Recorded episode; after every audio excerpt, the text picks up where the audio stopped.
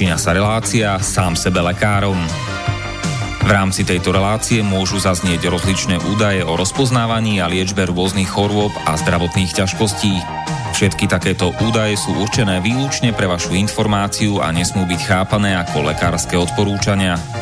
Ak máte akúkoľvek akútnu či chronickú chorobu alebo iné zdravotné ťažkosti, s ktorými si sami neviete dať rady, obráte sa prosím na kvalifikovaného a skúseného odborníka, ktorý bude môcť individuálne určiť, v čom tieto choroby a ťažkosti spočívajú a ako by ich bolo možné odstrániť či vyliečiť.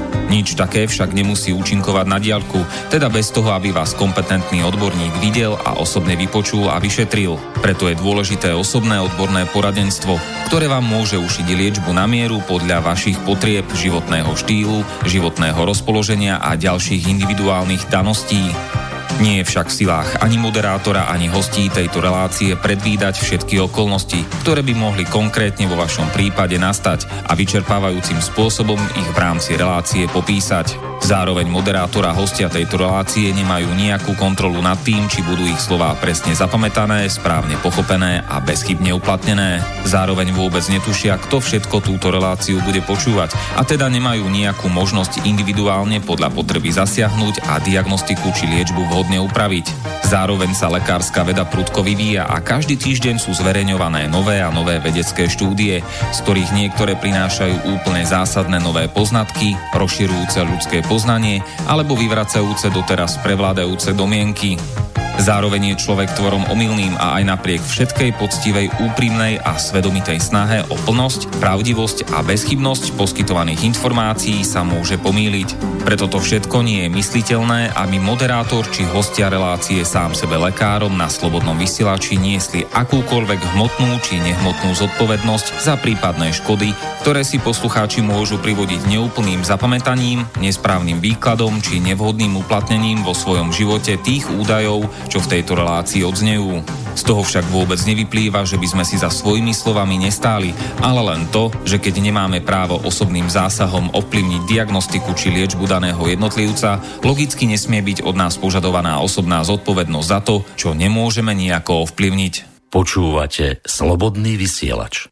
Pekný večer, milé poslucháčky, vážení poslucháči. Vítajte v relácii Sam sebe lekárom číslo 181. Malo to byť pôvodne 182, ale dnes na poludne, jak si nebola tá slúbená relácia, lebo host sa nedostavil, ani nedal vedieť prečo, ani som sám mu nedovolal, a respektíve najprv bol mimo dosah a potom mi to nedvíhal, takže netuším, čo je vo veci. Takže ste počuli reprízu pred dvoch týždňov, ale no, nedá sa nič robiť, tak eh, tým pádom sa nám to číslo hneď posunulo, takže relácia sám sebe lekárom číslo 181 na tému eh, lieková politika. A dnes máme, ak počúvate naživo samozrejme, nedelu 25.8., teda srpňa, augusta alebo srpna roku pána 2019 a Všetko dobré, eh, k meninám prajeme dnes večer ešte všetkým Ludovitom, Ludvigom, Radimom a Ludovitam na Slovensko a zajtra všetkým Samuelom, Samom, Zemfírom, Samuelom, Táliam a Zemfíram. A do Česka všetko dobré k svátku dnes večer všem Radimom a zítra všem Luďkům. Našim eh, dnešným hostom bude po 9 krát v tejto relácii inžinier Pavol Škara. Pekný večer, prajem. Dobrý večer, predvečer 75. 75. výročia vzniku Slovenského národného povstania. No, o tom budú aj dnešné pesničky, tak trošku, takže nebude to na zdravotnícke témy, jak po minulé relácie, ale vybral som zvlášť a teda k tomu 75. blížiacemu sa výročiu povstania sú tam nejaké dve partizánske nachystané a máme ešte aj e, nejaké ruské, keďže e, budeme tiež, e, no neviem, či oslava, to asi nie, ale pripomínať si a pár dní na to 80. ak dobre počítam, výročie vypuknutia druhej svetovej vojny 1. septembra 2000, 1939, ale teraz to teda bude 2019, čiže 80 rokov a Vtedajší sovietský zväz bola krajina, ktorá tým najviac utrpela, myslím čo do počtu obetí, takže budeme mať ruskú nôtu. No, my sme chceli najprv teda ešte dokončiť tú minulú reláciu, to znamená o nedostatku zdravotníckých pracovníkov? Áno, áno. Dobre. Tak, máte slovo. Inak vysielame z Bratislavského štúdia, takže ospravedlňujem sa sem tam za nejaký ten vláčik, keď ho bude počuť v pozadí, ale nedá sa svietiť, je tu strašne horúco a kebyže to mám zavrieť okno, tak už budem mať hotovú saunu. A to je jedna vec. A druhá vec je, keďže vás mám na telefóne a túto na rozdiel od Banskej Bystrice máme iba jednu linku, tak e, nebude sa dať dovolať, takže iba e, písať môžete vaše prípadné otázky, námety, pripomienky a tak ďalej na studiozavinač slobodných vysielac.sk. Tak, nech sa páči. No takže dokončíme tu tie predchádzajúce relácie nedostatok zdravotných pracovníkov. Eh, dúfam, že to stihnem do polky, aby sme potom začali tú liekovú politiku. Ja som sa zhodol a vlastne pánovi Filovi alebo po dohode, že vždycky na začiatku relácie pripomeniem jeden príbeh eh, obetí slovenského zdravotníctva. E, z takého dôvodu, aby jednak posluchači boli trošku oboznámení asi ako e, niektorí ľudia boli poškodení slovenským zdravotníctvom alebo ich príbuzní. A čo to všetko obnáša, následne aké kroky tí postihnutí spravili a čo im to v živote uh, prinieslo, aké trampoty, aké prekážky a ako to zmenilo ich život. A myslím si, že bude dobre pripomínať si tieto veci, aby nezapadli prachom, lebo myslím si, že takéto hm, prípady napriek tomu, že žijeme od toho 45. Eh, roku minulého storočia v mierových časoch, ale bohužiaľ dejú sa tu z môjho pohľadu a myslím si, že aj z pohľadu normálnych bežných ľudí dosť desivé veci, napriek tomu teda, že by sme mali eh, mať podmienky ekonomické a sociálne Mm, také ako vo vyspelých štátoch, ale proste tá realita je bohužiaľ dá sa povedať, že to pripomína nejaké vojnové, vojnové časy alebo vojnový stav. Takže začnem v podstate, dá sa povedať, že mediálne najstarším prípadom ja čerpám teraz z blogu e, pani Eleny Štvánovej, ktorá vlastne je tiež je matkou už bohužiaľ nebohého jej syna, a ktorý uh, zomrel uh, zavinením lekárov. A ona vlastne bola pred pár mesiacmi ona, hostom v relácii Konšpiračný byt. Áno, áno, áno. Bola už viackrát aj v slovenskom vysielači. Ona má hmm. totiž to samostatný blog uh, na denníku Pravda, kde dosť podrobne a už dlho, je to asi 5 rokov vlastne od toho umrtia jej syna, píše o týchto veciach, aj e, dosť odkrýva svoje pocity, takže je to veľmi poučné čítanie a e, ja teraz čerpám z jej nedávneho, e, nedávneho blogu, ktorý tam zverejnila v máji od roku 2019. Meno tej postihnutej pani celé nepoznám. Je tu uvádzaný pani, pani Anna. Tak a prečítam teda veľkú časť z toho, z toho e, príspevku. Je podvečer v máji roku 2019. Pozerám na kvitnúce stromy, na zelenú trávu, na kvety a na vietor, ktorý fúka do konárov stromov. Uvažujem pritom, potrebujem pár vetami opísať 25 rokov môjho života a života mojich detí od okamihu, keď môj manžel vo veku 44 rokov zomrel. Ťažká alebo ľahká úloha? A zároveň sa pýtam, akú finančnú hodnotu má v tejto spoločnosti ľudský život pre manželku, pre dceru a vnúčika, či pre syna postihnutého dávnovým syndromom. Mala som 39 rokov, keď zomrel môj manžel, dnes mám 65 rokov. Po ukončení vysokej školy môj manžel zakladal družstva na Kisuciach, hoci pochádzal z Popradu. Založil najväčšie a zároveň najlepšie družstvo v okrese s 1500 zamestnancami.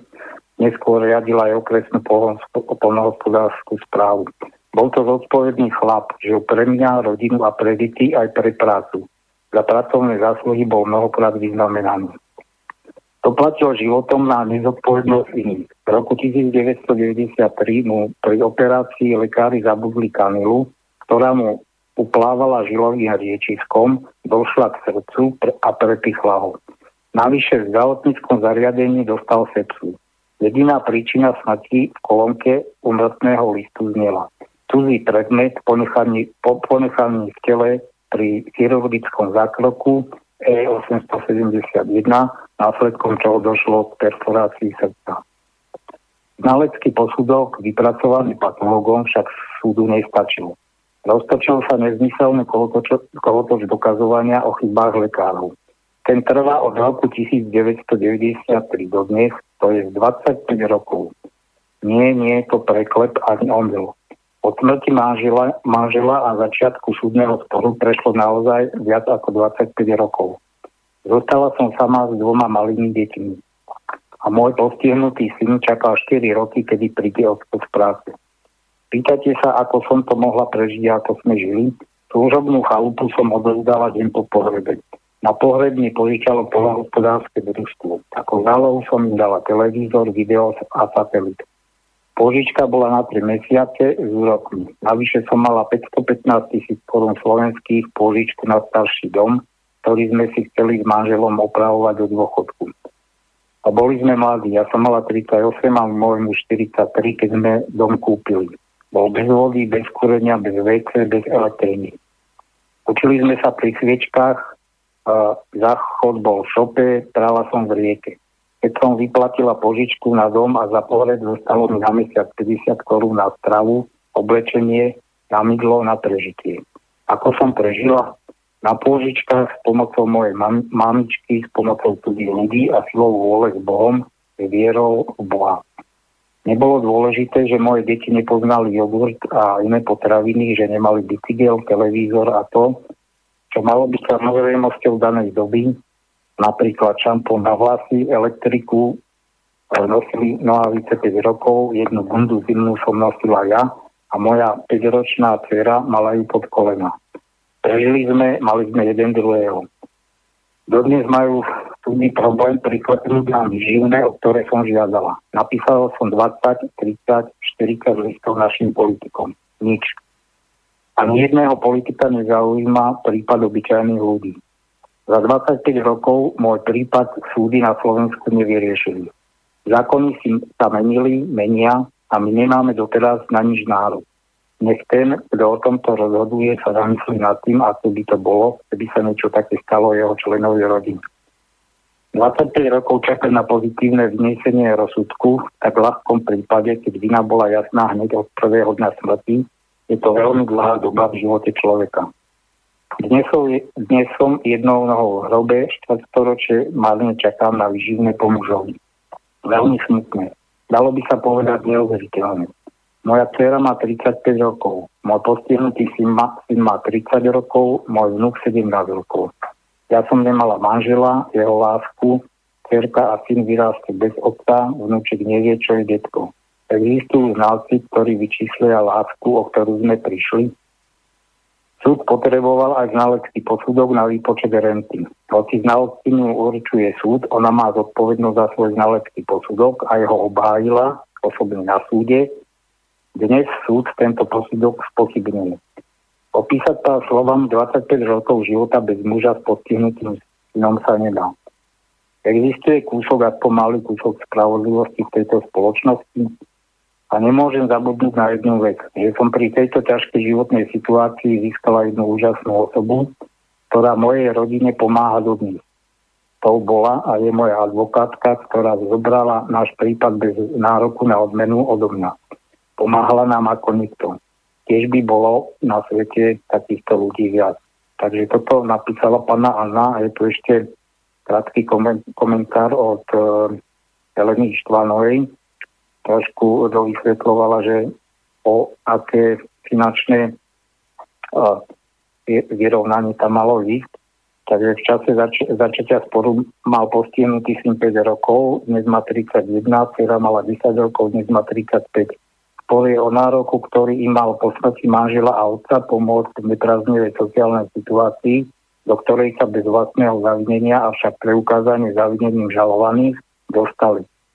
Nároku, ktorý mal umožniť ich slušnejšie živobytie, vzdelanie detí, zdravotnú starostlivosť, uspokojenie ich potrieb v detskom veku, sa však aspoň čiastočne domohli až koncom roka 2016 a úplne ani po dnes nie.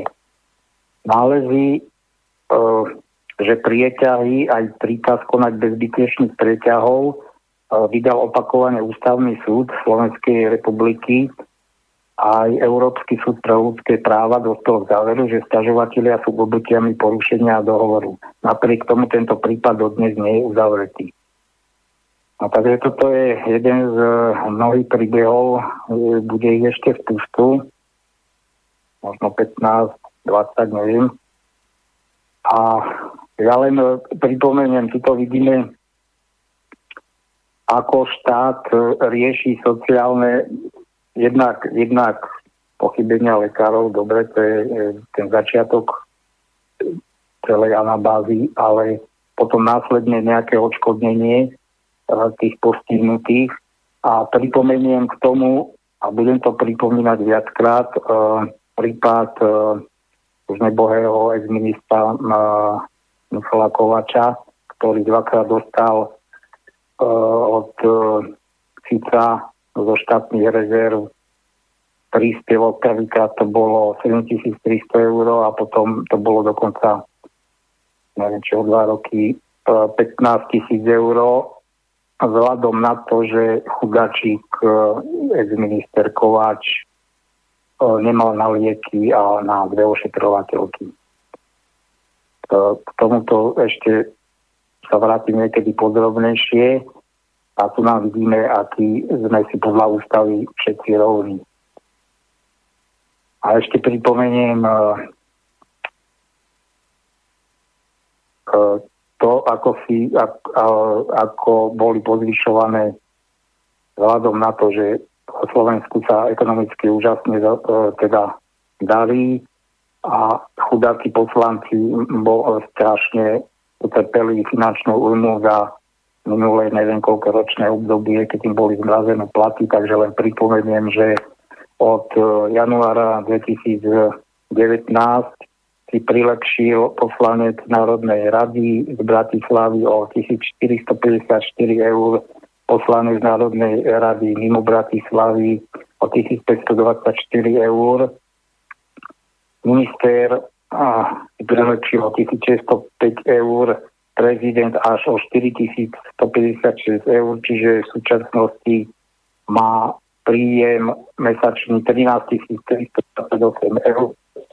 No a poďme na, na tých bežných statelníkov, takže učiteľ tomu pridali len 70 eur a e, zamestnanci ktorí poberajú minimálnu mzdu, medzi ktorých patrím aj, aj, aj ja, tak e, tam minimálka vzrastla zo 480 na 520, čiže o 40 eur dôchodca môžeme jasať Hosana plus 11 eur si polepšila matka na rodičovskom príspevku 6 eur na mesiac. Čiže úžasný. No, to ťažko komentovať inak než nejakými nadávkami. Ano, ja by som to ano. tým poslancom kľudne doprial, pokiaľ by sa ľudia mali dobre, aj tak akože nech si majú, ale nemajú sa dobre. A ja myslím, že aj to, čo mali predtým, je viac než dosť za tú prácu, ktorú odvádzajú, čo je s výnimkám teda. Áno, je to tak. Nie je to ešte, aby im pridávali. No dobre, tak... No, takže to, to, to, tým by som končil tento, tento prvý príbeh a ideme na dokončenie teda tých nedostatkov zdravotníckých pracovníkov. Je, je tam ešte, sú tam dve také kľúčové um, veci. Uh, jedna, um, to som už aj trošku nadhodil, je to posun tých kompetencií, jednak uh, z tých najnižších, uh, z toho najnižšieho stupňa vzdelania, tam nemyslím sanitári, ale myslím zdravotníckí asistenti, to si všetko rozoberieme bližšie. Čiže priklepli sa im nejaké kompetencie, ktoré mali predtým sestry a zase sa tam sa priklepli kompetencie, ktoré mali lekári alebo bohužiaľ sestry pri tom nedostatku pracovníkov a vyteženosti lekárov vykonávali na miesto lekárov.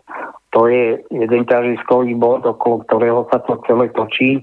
Je to akože riešenia e, zo strany ministerstva zdravotníctva, ale uvidíme, že absolútne aj keď si teda snaha tam je, ale je to stále také, ako keď máte dieravú strechu, máte tam 10 dier a máte dva staré kyble a beháte s tými dvoma kyblami od jednej diery k druhej a teda nastavujete dva kyble a potom vám niekto dá e, ešte dva nové kyble, ale tie dva nové kyble niekto aj tak ukradne a asi takáto celá tá situácia tam je.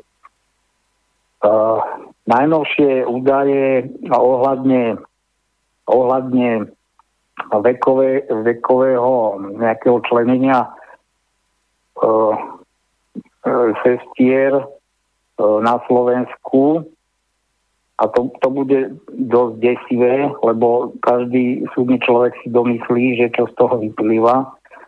Takže komora sestier poukazuje na to, že na základe štatistík pracuje v súčasnosti na Slovensku 97,6% žien a 2,4% mužov, tak to, to nie je e, nič prekvapivé, o, o to tu nejde, ale ak by sme sa pozreli na vekovú štruktúru, tak 1105 pracujúcich tých sestier má viac ako 65 rokov. Teraz e, kategória od 60 do 64 rokov, tam je 3481 sestier a vo veku od 55 do 59 rokov je ich 5720. Keď to zrátame, to je nejaký tisíc. To, uh, to, to 3000, tisíc, to je okolo 10 tisíc. Okolo 10 tisíc cestier je už uh, spadá do veku 55 a 65 rokov, to znamená, to je otázky, otázka najbližších 50 rokov, kedy zmiznú uh, z trhu práce. A uh, musíme si uvedomiť, že na Slovensku je, hm, pokiaľ, pokiaľ si to dobre pamätám, tuším, v súčasnosti 31 tisíc cestier No, tak to je, to je dosť, to je v podstate skoro tretina, no. No však to je úplne šialený, šialený, mm. šialený pomer. A to už teraz no, ale... je vlastne veľký nedostatok de facto. No už áno, áno. A čiže, mm. čiže absolútne tá snaha, ten, ten prírastok tých absolventov ročne, to, to není šanca absolútne pokryť. Takže čo je najhoršie, toto je proste uh, jav celej Európy a Európskej únie. Ja si dávam otázku, že, že prečo to tak je, keď ten úžasný kapitalizmus a trhový mechanizmus jednoducho všetko tak úžasne vyrieši a pritom v celej Európe nie, nie, je nedostatok zdravotníkov. E, budem pokračovať. No tak keby tu fungoval trhový mechanizmus, tak platy sestier sú oveľa vyššie a tým pádom to bude atraktívnejšie áno. zamestnanie pre nich, ale nefunguje očividne ten trhový mechanizmus. Očivid, áno, očividne nefunguje. Myslím to tu teraz akože e, moc od, odbiehať do, do nejakých ideologických, hmm. ale stále, stále sme v ekonomike a teraz keď e, porovnám socialistickú ekonomiku, a teda ako za socializmu, tú plánovanú, alebo takto Zrejme to dvoma vetami. Poukazovalo sa, že, že nebolo možné vybudovať socializmus a už vôbec nie komunizmus, pretože ľudia na to nemajú mentalitu. A teraz sa pýtam, a je možné vybudovať trhový mechanizmus a kapitalizmus, keď absolútne tiež ľudia nemajú na to predpoklady, to znamená, nemajú predpoklady hrať férovo a e, správať sa podľa férovej hospodárskej súťaže. Proste toto tu nefunguje. A je možné, že to tu ani nikdy, nikdy nefungovalo. Možno v prvou počiatkoch 50.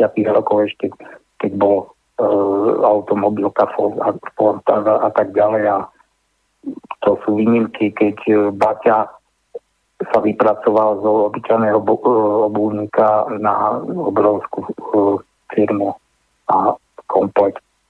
Takže hovorím, nejdem to ďalej rozoberať. E, a teraz ešte, čo sa týka lekárov, takže podiel pracujúcich lekárov na 60 rokov predstavuje 26%, to je tiež šialené, teda viac ako štvrtina celkového počtu a je už v dôchodkovom veku. A e, oveľa horšie sú na tom ešte zubní lekári, ktorých podiel v penzínom veku predstavuje 38%.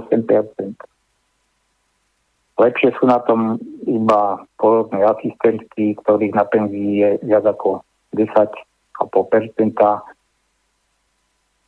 V prípade zdravotných sestier viac ako 8%. Takže toto sú aktuálne údaje.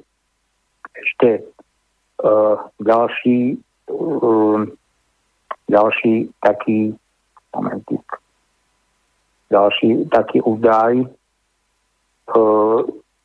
ako som povedal, že teda e, je to jav v celej Európe a myslím si, že, že ani nie len v Európe, takisto aj v Amerike a nejaký tento vyspelé krajiny e, kapitalistické na západnej pologuli Eh, čo sa týka Veľkej Británie, tam v súčasnosti evidujú 40 tisíc voľných pracovných miest pre zdravotné sestry, napríklad len v Londýne ich chýba 8900. Ja neviem, ja, to, ja to čítam tie, tie čísla, tak to, to sa normálne točí hlava z toho. No a teraz sa pozrieme, ako, um, ako sa to teda rieši na Slovensku. Ja som v tých eh, minulých reláciách niečo povedal o tom rezidentskom programe, to znamená, eh, rezidentský program sa týka lekárov. Ten už bol spustený, neviem, tuším, v roku 2012 a už teda prví rezidenti um, do, ukončili to vzdelanie a uh, nastúpili len ten počet bol strašne malý. To, bolo to v roku 2017 140 mladých lekárov malo nastúpiť do praxe a vymeniť už tým nasledujúcich všeobecných lekárov a pediatrov. E, tam je ale problém, že, že niektorým starým lekárom sa, jak si nechce, opustiť ambulancie Uh, je to možno aj také dôvody, že tu ešte si ako si nahnať peniaze na, na dôchodky,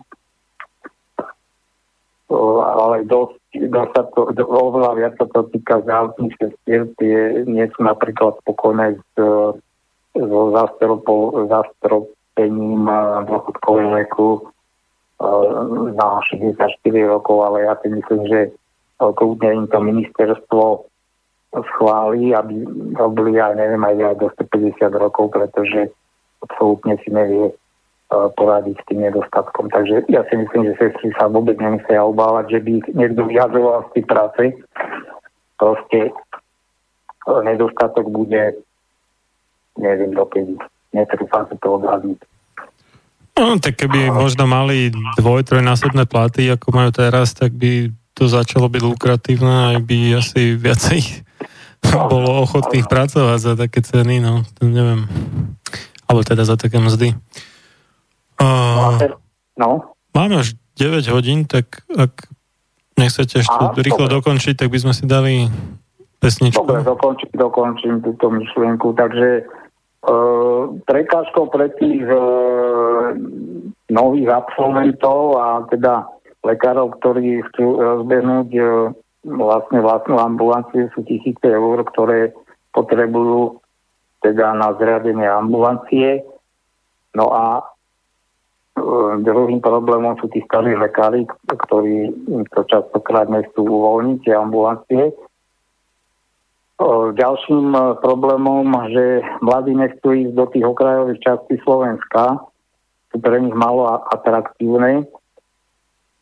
A tu, čla, tu na jeden článok uvádza, že jedna ambulancia Myslím sa asi, asi tá, ten všeobecného lekára alebo pediatra môže byť, e, môže byť aj na 30 tisíc eur. Na vidieku to môže byť o niečo menej.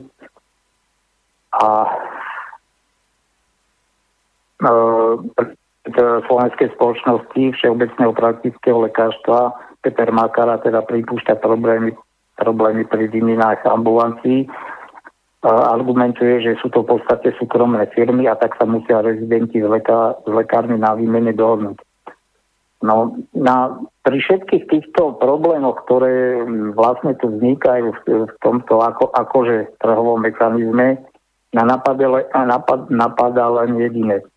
Je tu strašná spústa subjektov, ktorý, ktorých každý sa snaží prežiť ako v tej džungli a bohužiaľ žiadna spolupráca tu neexistuje. to v, pri, pri plánovom plánovanej ekonomike ja neviem za socializmu, že by vôbec pacienti uh, museli počúvať a riešiť takéto a jednoducho byť obyťami takýchto všelijakých problémov. Jednoducho sa nastavil nejaký smer, zo, štát, zo štátneho rozpočtu išli peniaze do zdravotníctva, tie sa, tie sa miniali a bolo vybavené a proste to fungovalo. E, takisto v náväznosti na školstvo e, stredné školy produkovali potrebný e, počet zdravotníkov, takisto vysoké školy produkovali potrebný počet lekárov a absolútne nebol problém. Zaujímavé, že Marian Šot, ktorého to je prezident e, asociácie súkromných lekárov, ktorého spomínal aj doktor Janco a teda doktor Janco vystupuje ako by v opozícii proti Marianovi Šotovi. E, sa vyjadril, že ministerstvo zdravotníctva by malo umožniť, aby sa lekár ľahšie dostal k ambulancii a to zmenou leg- legislatívy.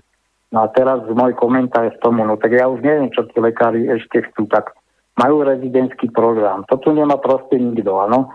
E, e, opäť z peňazí e, daňových poplatníkov idú náklady na vzdelanie rezidenta. Tam, tam, tam nemocnica dostáva, za chvíľku to budem čítať, že koľko, nejaký obnos peňazí a plus ďalšie náklady idú na to vzdelanie a každý, každý e, súkromný podnikateľ, medzi ktorých vlastne, vlastne lekári patria už veľmi dlho, e, tak keď si chce zriadiť firmu, buď má nejaký majetok, ktorý zdedil, buď ja neviem, kde ho zoberie a väčšinou si tí ľudia berú úvery, keď vlastne chcú nejakú firmu E, postaviť na nohy. A tu na lekári stále nakrčajú ruky, že dáte nám peniaze, lebo však vy chcete, aby sme liečili, ale čo mám na to povedať? Však chceš toho lekára robiť a keď ho chceš, mne to prípada tak, ako keby uh, niekto vyštudoval um, lekárskú fakultu a zrazu otvára oči, že čo, čo ho v tom živote čaká v tej práci. Však preboha musel ísť e, na tú školu s tým, že už niečo asi o tom vie, že ako to tu funguje.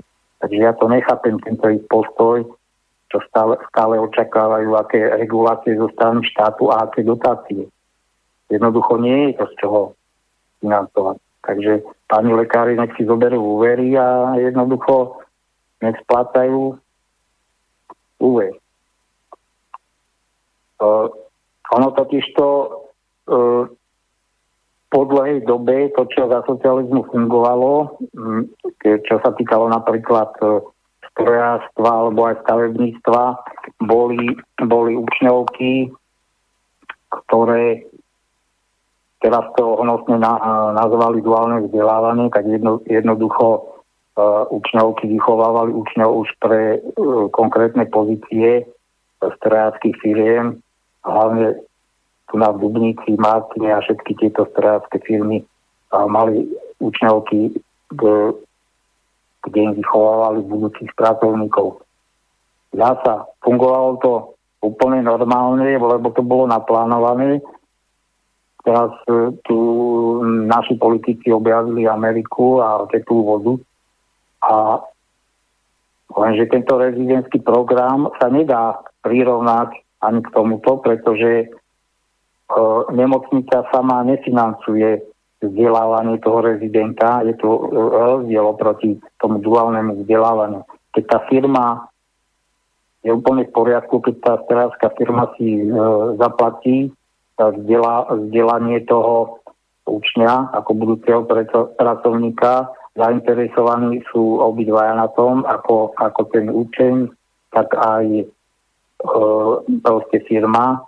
Ale tu nás zasa je také hybridné riešenie a každý sa z toho e, snaží vyťažiť pre seba čo najviac a výsledok je nakoniec žalostný, pretože bohužiaľ realita je taká, že nemocnice, totiž to, aby ten lekár, aby sa z neho stal, dajme tomu, pediatér, tak ešte si musí spraviť atestáciu, ale nemocnice naťahujú tú dobu. Nemocnice by im o, v tom rezidentskom o, programe mali umožniť čo najrychlejšie tú atestáciu získať, ale bohužiaľ sa deje práve opak, že riaditeľia nemocníc im e, robia prekážky, snažia sa využiť týchto rezidentov čo najdlhšie držať v tej nemocnici, niekedy aj 10 tak rokov. majú lacnú pracovnú silu, nie? Áno, presne, no však to je to. A, a je to z našich peňazí. A toto je úplne šialené, že ako si tým každý uh, tých našich spoločných peňazí si riešite svoje problémy. A nakoniec pacient má z toho proste Sigborovú.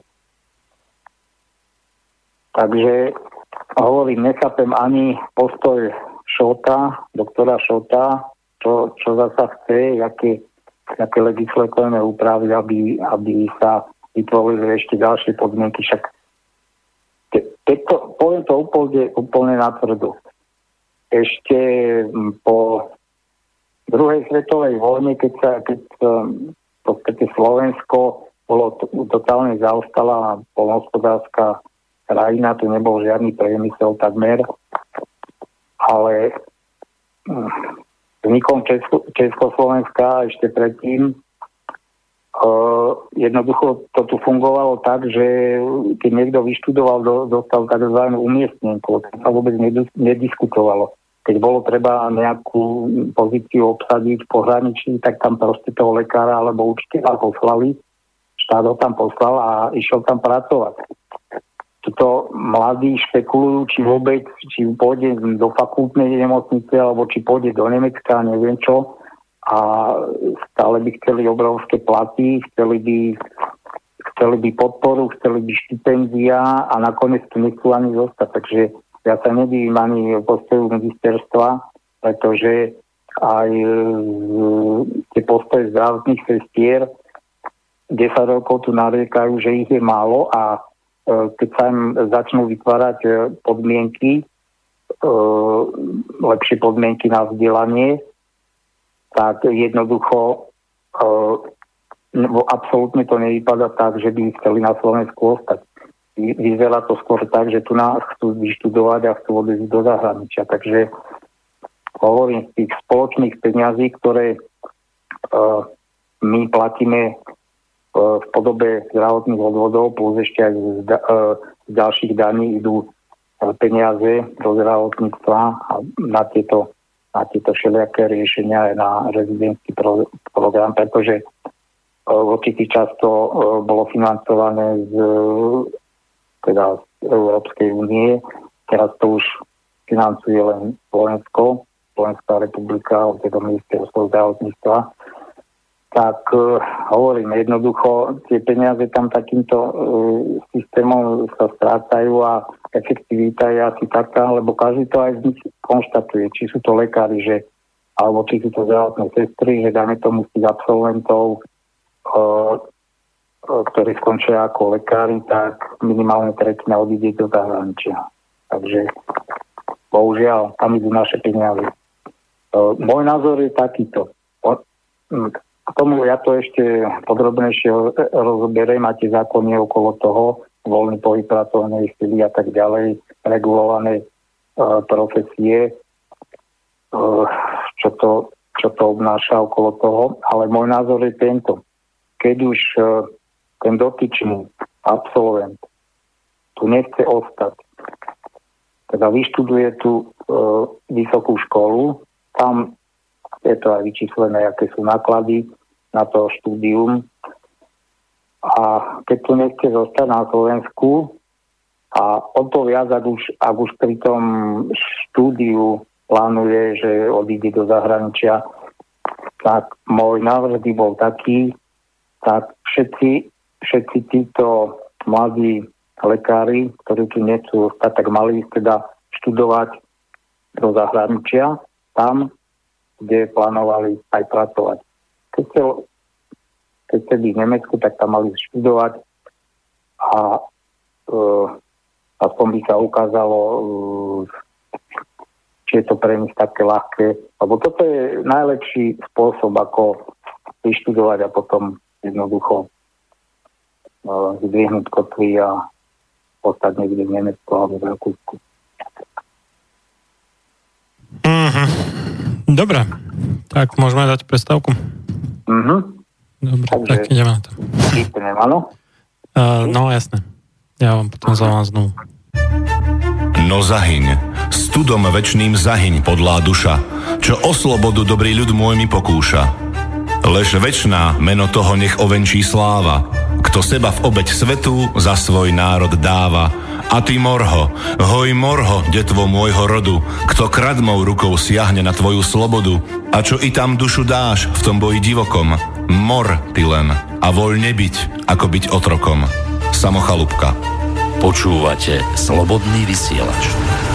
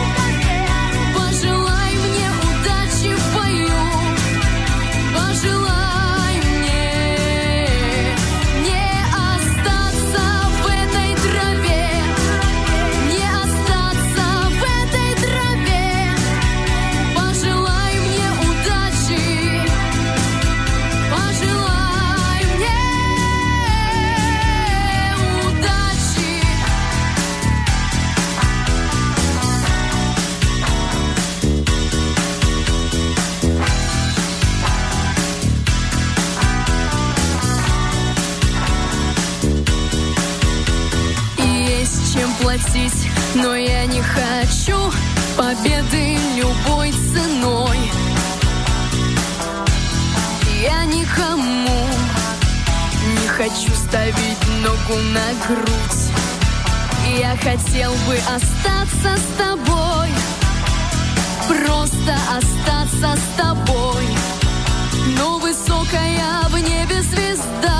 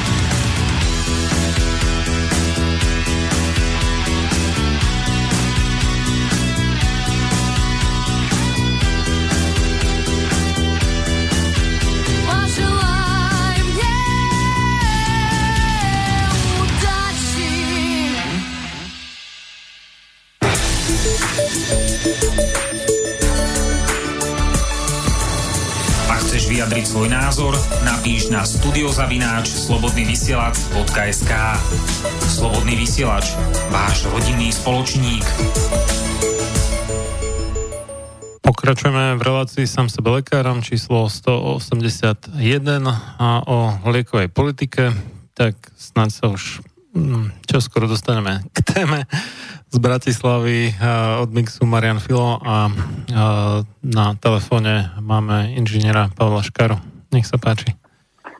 No ja počítam, že v tej polke, aj keby som to nechcel, tak tie, tie lieky začne místo a toto potom už no, tam nejaké dolepíme. No, ja teraz len uh, uvediem, že koľko to stojí zasa uh, našich, takže ročne na ten rezidentský program uh, ide 7,2 milióna eur z kapitoly ministerstva zdravotníctva. Mzda toho rezidenta je vo výške 1,25 násobku uh, priemernej mzdy. Na, uh, v roku 2018 to malo byť 1140 eur. No a toto je veľmi zaujímavý údaj, že peniaze teda dostáva aj ten školiteľ, to znamená tá konkrétna nemocnica, kde ten rezident sa vzdeláva a je to 1,3 milióna uh, na rok. To je slušné. Uh, potom ďalšie peniaze idú um, za štúdium vo výške 443 eur. Neviem, čo za tým presne myslí, na 400 rezidentov to predstavuje 177 tisíc eur potom náklady na administratívu spojenú s programom vo výške 153 tisíc eur, na, na osobné ochranné pracovné prostriedky je to 80 tisíc eur ročne, to je 200 eur na jedného rezidenta. No, takže asi takéto peniaze sa v tom točia. A poďme ďalej. Uh, Vysolajský ktorý je mm, prezidentom alebo šéfom Lekárskeho odborového zväzu, tvrdí, že áno, je to výhoda, veľká výhoda pre tie nemocnice, ktoré dostanú peniaze, potom ho tam môžu dosť dlho držať majú pomerne lacnú pracovnú silu. E, ako som spomínal, tie financie eh, boli hradené eh, ešte donedávna z eurofondov, ale Vyslajskému sa nepačia niektoré veci a to napríklad eh, to, že prípravu na atestáciu môže lekár prerušiť súvisle len na dva roky, čo je podľa neho veľký problém napríklad pri materskej dovolenke. No tak čo mám na to povedať? Ja som z, ge- z generácie, uh, moja matka išla do práce po troch mesiacoch, takže som mal bola tri mesiace a tuto majú súčasní, súčasné budúce lekárky problém, že dva roky nestačí byť na materskej. Uh, ďalšia vec, tiež sa zrušila možnosť čiastočného úväzku, Ďalej lekár musí po atestácii do 6 mesiacov nastúpiť na obvodnú ambulanciu, čo niekedy nie je schopný on, on sám nejako ovplyvniť. Po nástupe na obvodnú ambulanciu tam musí pracovať súvisle minimálne 5 rokov, pričom existujú neovplyvniteľné udalosti ako práce neschopnosť ČOČR alebo vážne rodinné situácie, ktoré rovnako nevie lekár dopredu predvídať ovplyvniť. No ja, ja myslím, že vysielačky tu na to možno nesprávne pochopil alebo nejako možno aj vytrhol z kontextu, lebo pochybujem, že by v prípade práce neschopnosti alebo OČR akože by to malo byť nedodržanie toho, toho záväzku toho rezidenta. Ďalej Vysolajský namieta, že žiadna možnosť prerušenia sa už podľa sa už teda nespomína, teda takže sa zdá, že počas týchto 5 rokov nemôže porodiť dieťa či ochorieť.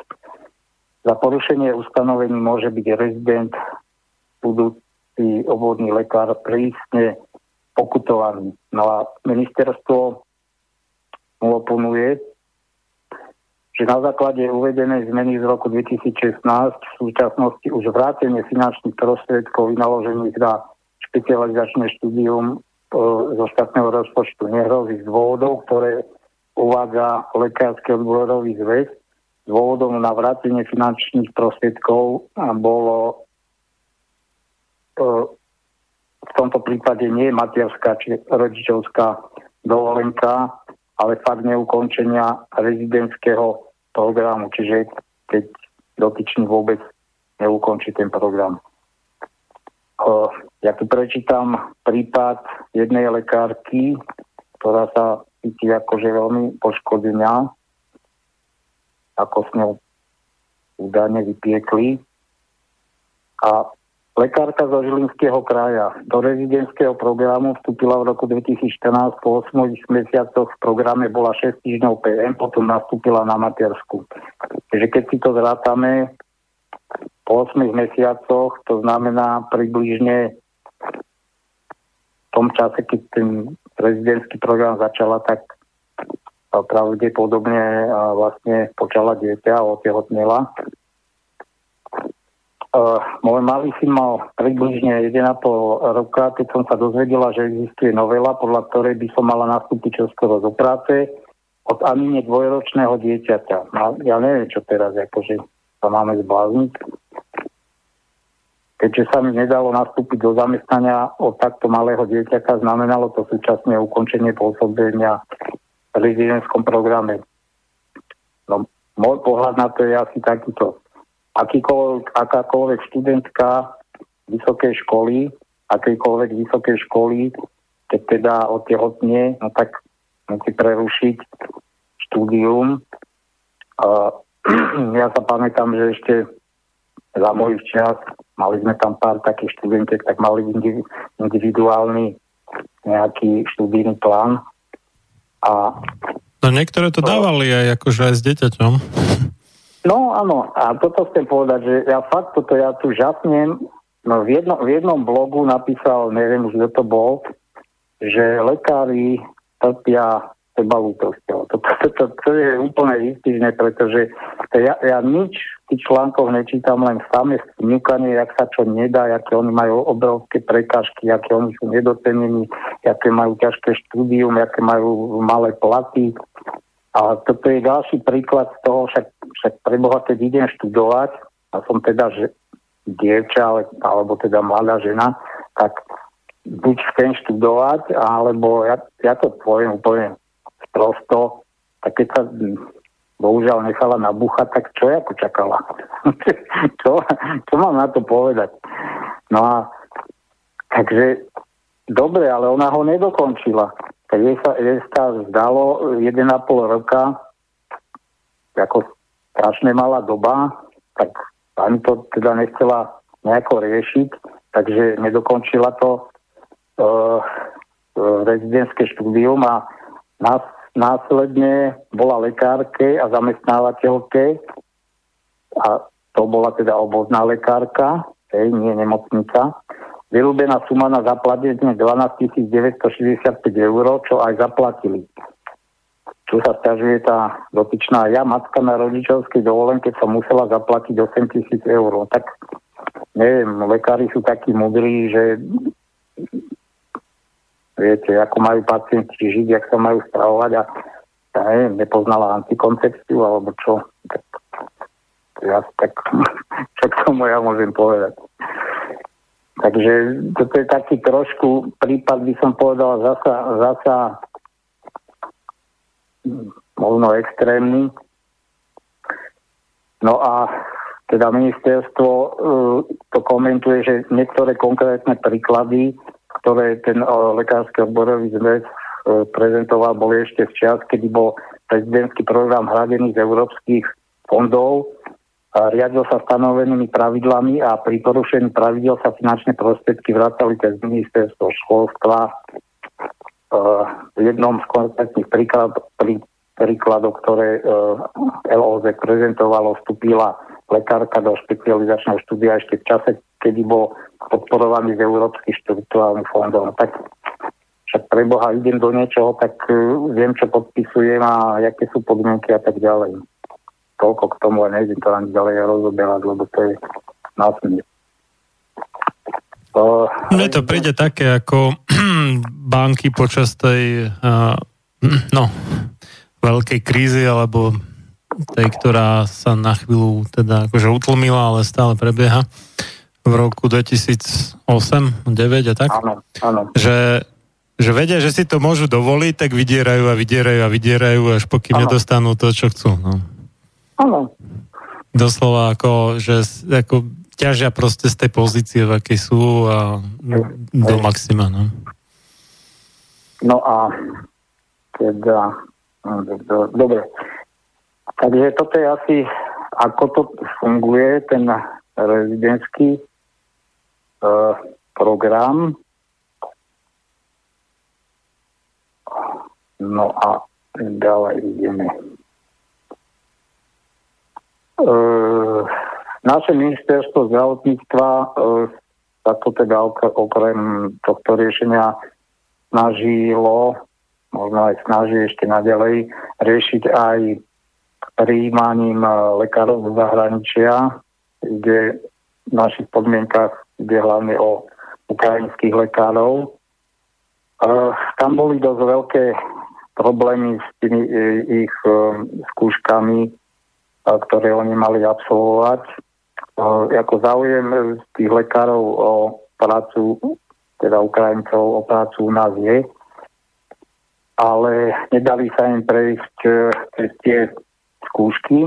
Napríklad v roku 2016 e, bolo 46 záujemcov e, lekárov, iba dvaja uspeli a v roku 2017 e, zo 47 len 4 a zo zubárov e, z 22 žiadateľov dokonca ani jeden.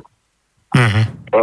Vyjadrujú sa nejaký Olena a Andrej z Ukrajiny k tomu, že v marci, to bolo asi v roku 2017, Obaja nepochodili na skúškach, boli príšerne komplikované, ťažké, navyše okruhy s 800 otázkami sme dostali dva týždne pred skúškami, nemali sme šancu. E, písomné testy mali dve časti, odbornú a zdravotníckú legislatívu, každá bola hodnotená osobitne. Ak nespravíte čo len jednu z nich, tak nepostupujete ďalej na ústny pohovor. Najväčším prekvapením mm, e, pre nich bolo, že komisia nehodnotila vedomosti, ktoré získali na škole Mohli sme sa naučiť tri nové predmety, napríklad transplantológiu, kardiochirurgiu a plastickú chirurgiu.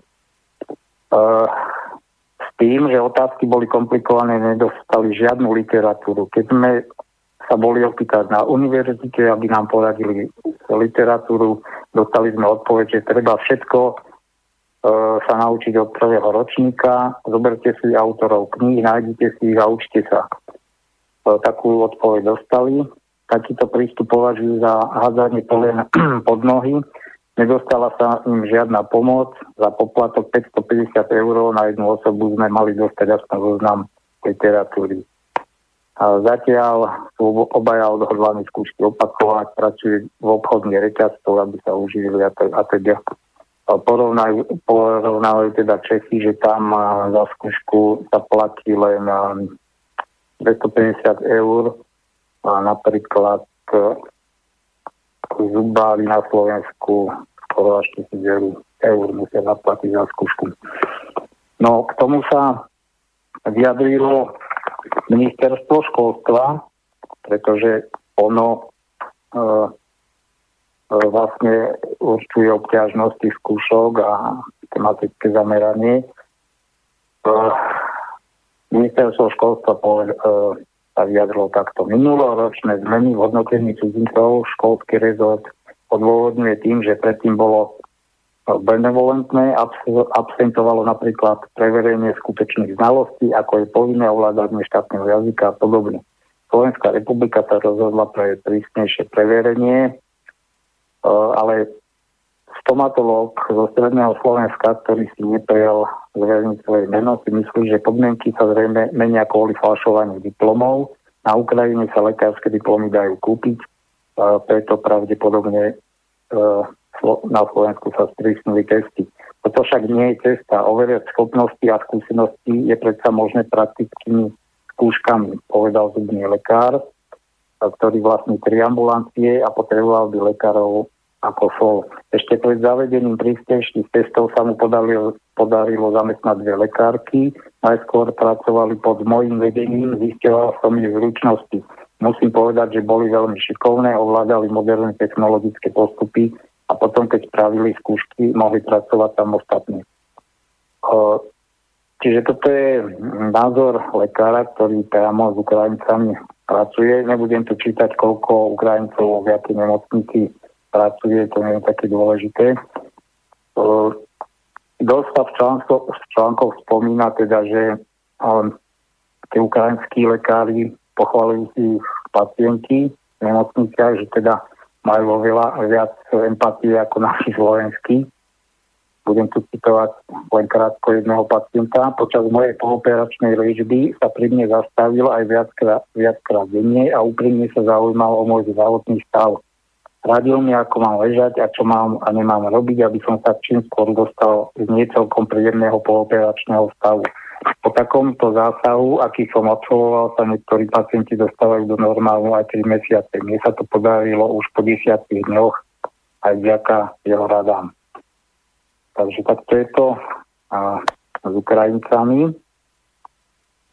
No, keď porovnáme č, e, ďalšie štáty, napríklad z V4, tak v Čechách tam sú tie podmienky tých skúšok e, nie také prísne, takisto Polsko vychádza viac v ústretí týmto ukrajinským lekárom, no takže je otázka, prečo práve Slovensko robí až takéto prekážky.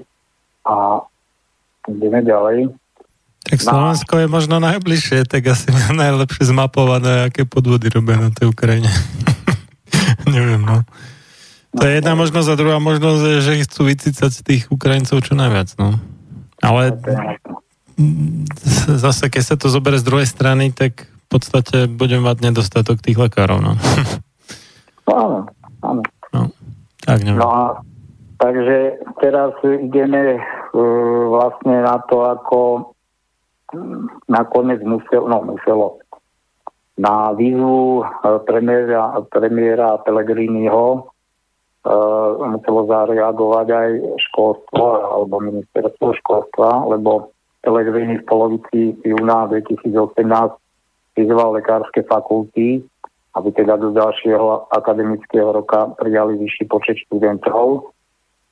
Takže e, lekárske fakulty v Bratislave, Martine a Košiciach by mali dodatočne prijať 185 e, ďalších študentov štát mal na to vyčleniť ďalšie 2 milióny eur. No tam, tam uh, mali zobrať tých študentov, ktorí ostali počiarov, teda dajme tomu, že uh, boli v poradí, teda zobrali nejaký počet a ešte tam boli, bol nejaký ďalší počet, ktorý by sa predtým nedostal, ale mm, prijali aj tých ďalších študentov, ktorí teda spravili alebo splnili tie kritéria tých e, príjmacích skúšok. E, oni tvrdia e, na týchto fakultách kompetentní, že nie je pre nich problém prijať navyše študentov snáď jedine v Bratislave, kde nemajú vhodné podmienky tí študenti, hlavne na tú praktickú výuku, to určite mnoho poslucháčov asi zachytilo celú tú anabázu e, tej nemocnice Rastochy, ktorá sa ešte za socializmu nejaký v 87. začala stavať a dodnes nebola dokončená. Vlastne a teraz to... začali burať, nie? Tuším. Áno, už, už aj Čo, čo celkom nechápam, lebo údajne podľa toho architekta to bolo celkom v pohode a že sa to dalo ako zužitkovať to, čo bolo postaveného. No, Doteraz. Takto, tak neviem, no. No možno z, pohľadu architekta, ale ja som stavbár a statik, takže uh-huh. ja si myslím, že 30 rokov, keď je e, nezakrytý skelet, uh-huh vlastne e, podlieha poveternosti, to znamená vode mrazom, tak sú tam, sú tam e, proste poškodenia, ktoré keby sa mali sanovať, tak to ide na obrovské peniaze. No my sme ja, mali ja... takú stavbu alebo nedostavbu na sídlisku a no nebolo zase 30 rokov, možno 26, 7 alebo tak, ale dostávali to, nebúrali to. Tak, no, ja by, No nebolo to také veľké ja, určite, bolo to menšie, ja ale aj tak. Ja bych to ako neodoberal, však to je jedno. Hm. Uh, uh, no a ide, uh, tu, tuto len uh, ide o to, že teda v tej Bratislave to pravdepodobne bude problém zvýšiť počet tých študentov z tohto dôvodu, že nemajú uh, moc dobré podmienky na to štúdium, čo tu, tu zase vidíme vizitku 30 rokov, že sa tu nič, absolútne nič zo strany štátu neriešilo. To je podobné to aj s tými diálnicami. Ja no a musím žasnúť, že po 45. roku, no keď sa začal budovať priemysel na Slovensku, dočne z tej zaostalej krajiny Volinskej, tak to, ke, to keby sa porovnalo s týmito výsledkami, akože kapitalizmu, tak to sú ne, e, neuveriteľné rozdiely. To sa vybudovalo to ja neviem, 10 rokov, aký priemysel a čo všetko. A v podstate celá, celé zdravotníctvo po roku 89 e, žije z tých nemocníc a z toho zdravotníctva, ktoré tu bolo vybudované, dajme tomu, tie staršie nemocnice boli v 60 rokoch, ako tu na okolí Výlava, potom tie novšie v 80 rokoch. A tie nemocnice doteraz sa ne, do, do udržby nedávalo nič, až po, až po čase sa to začína riešiť a za celých 30 rokov štát vybudoval len jednu nemocnicu. A, a oproti tomu súkromný sektor Penta. Ktorú nemocnicu vybudoval štát, ja neviem. To neviem ani ja, ale čítal som, že jednu. Fakt? To by, to by som teda fakt rád vedel, že kde, lebo ja akorát viem o zatváraní, respektíve o, uh-huh. o odozdávaní do prevádzky Pente, Agelu a tak ďalej. Áno, to, to je jedna stránka, ale čo sa týka, no, neviem, možno sa to dá zistiť, ale a teda Penta aj vybudovala, teraz neviem, či to dobre pamätám, ale 7 alebo 17, neviem, no, to je jedno. Takže a, a hovorím, že to je šialené a takisto to ďalej, to to je úplná hamba. Hamba Slovenska a slovenského kapitalizmu. A teraz uh, ja sa tu ide o peniaze, dokonca sami samotní študenti žiadali zvýšiť financie sa na, na, na to štúdium keďže bude vyšší počet študentov, tak treba aj viac peniazy. Tomu sa vyjadril predseda študentskej rady vysokých škôl Lovás. Uh, nebudem to ďalej rozoberať. A vláda tiež odsúhlasila študentom ošetrovateľstva, to už sa netýka lekár, lekárov, ale uh, ošetrovateľstva, čiže zdravotné cesty, uh, administračné príspevky v celkovej sume vyše 2,76 milióna eur. A tu na, to, toto je zaujímavé, je z analýzy, že koľko to chýba lekárov a pretože komora sestier tá každý rok nejako to zhodnotuje. Uh, ja to pamätám, viac cifry začínali pri nejakých 10 tisíc sestier, že to chýba teraz podľa mňa je to už 15 tisíc, oni vychádzajú teraz z toho priemeru ACD, koľko, uh, koľko by mal byť, takže podľa toho je ten počet. Ministerstvo zasa uh, tvrdí, že napríklad lekárov chýba na Slovensku, čo je zaujímavé, že viac ako sestier, podľa ministerstva, 3338 lekárov a 1020 sestier ale, a to je zás taká analýza, že ale zás tie dovedky. Keby sa vzali do úvahy aj zdravotníci, zdravotníci ktorí majú nad 65 rokov, chýbalo by 5515 lekárov a 1700 sestier a ďalší dovedok. Údaje sa týkajú len ústavnej zdravotnej starostlivosti. Čiže nie sú tam zahrnuté ambulancie, ja neviem, ďalšie ešte ešte sú aj Čiže iba to, čo chýba v nemocniciach, teda, ne? Tých... Áno, áno, áno. Čiže, čiže, čiže podľa ministerstva 5515 lekárov a 1700 sestier. No, Uh, Takže ako na čase je... žiť zdravšie, hej, aby sme ich nepotrebovali, lebo toto nevyzerá, že by to malo riešenie v nejakej dohodnej no, dobe. No to nie, nie, ja preto čítam tie údaje, lebo toto, to, to, napriek tomu, že hovorím, že sa tu s tými dvoma kyblami behá od jednej diery k druhej, ale to nemá riešenie. To v takomto, v takýchto, ja, tak, ako sú nastavené celkovo tie podmienky, lebo vlastne to vidíme na celej tej západnej Európe, že to nefunguje ani tam. To proste sa to síce vyvíjalo, ja neviem, desiatky rokov do nejakej optimálnej podoby a posledné 10, 10 ročia je to, proste zasa to už len klesa. A ja si myslím, že, že si s tým nevedia, to sú síce možno o niečo lepšie v Nemecku a tak, v Rakúsku, Švačiarsku na tom, ale Takisto tieto, tieto všeobecné problémy s tým nedostatkom zdravotníkov sú aj tam a oni ich tiež takisto nevedia riešiť, lebo však to sme spomínali, že 25 tisíc uh, uh, zdravotníkov zo Slovenska pracuje v Rakúsku, čiže oni to riešia len týmto uh, štýlom, sú vo výhode, pretože oni ponúkajú vyššie platy, áno.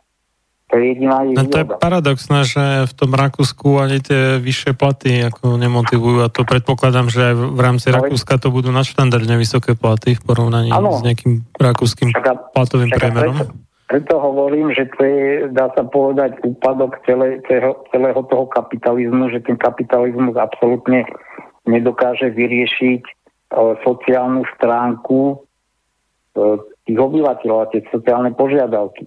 Absolútne. A oni to riešia tak, tak ako vlastne podľa, z môjho pohľadu celá tá únia a zámer toho Nemecka, hlavne Nemecka, možno tých ďalších štátov, Francúzska, bol, bol len o tom, akože za prvé, čo sa týka ostatného, ostatnej ekonomiky, obsadiť tie voľné trhy, teda na to zničiť úplne až na základ to naše hospodárstvo, všetky tie podniky vytvoriť si tu vlastné trhy a, a v tom zdravotníctve e, preťahovať tú pracovnú silu tej východnej Európy.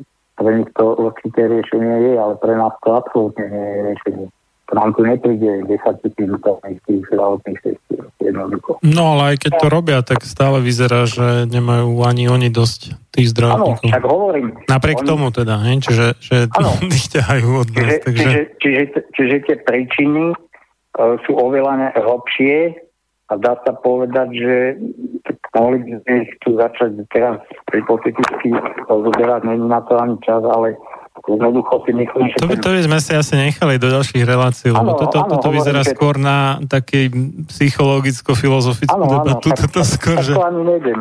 Prečo, prečo vlastne sa nikomu nechce pracovať v tomto systéme zdravotníctva, že on zrejme bude od podlahy nejak akože na hobby podstav, postavený. No dobre. Dobre, no. A... no. Tak... Už len dokončím, no už len dve vety nejaké a môžeme ísť na pesničku.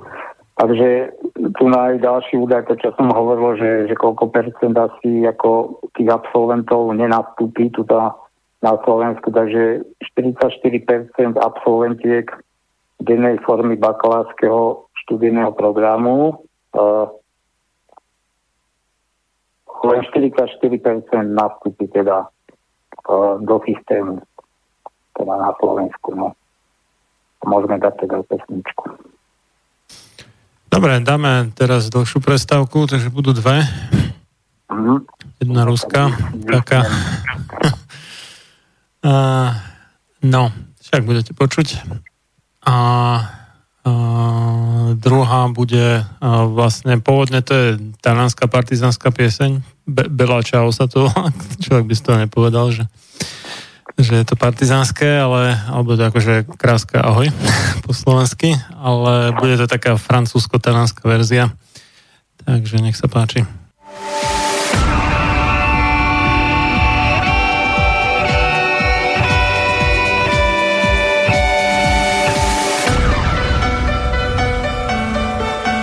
Čím národ nižšie stojí, čím hlbšie v živote telesnom je ponorený, tým menej vážnosti má sám k sebe a tým ľahšie si dá so sebou zahrávať a svoje si odnímať, ako i jednotlivý človek v bahne telesného života zaviaznutý. Je bez vážnosti k sebe samému a ľahko sa za úžitok telesný nie len s telom, ale aj s dušou zapredá. Ľudovít Štúr Máte naladený slobodný vysielač Banská Bystrica.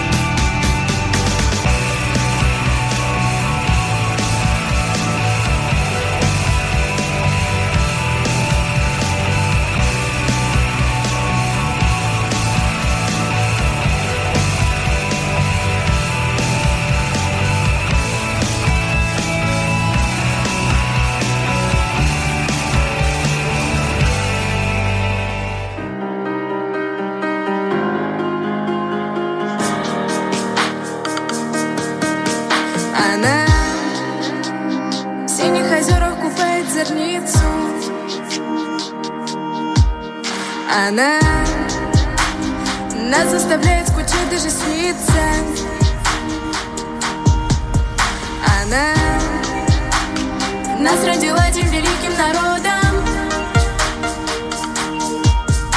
Она нас научила делиться свободой.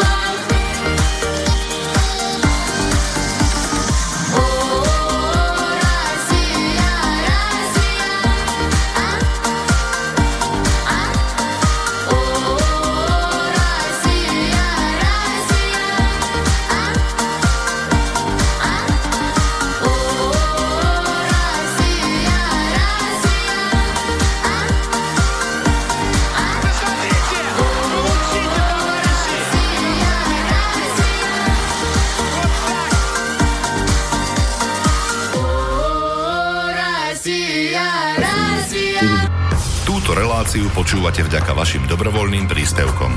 Ďakujeme za vašu podporu. Počúvate slobodný vysielač.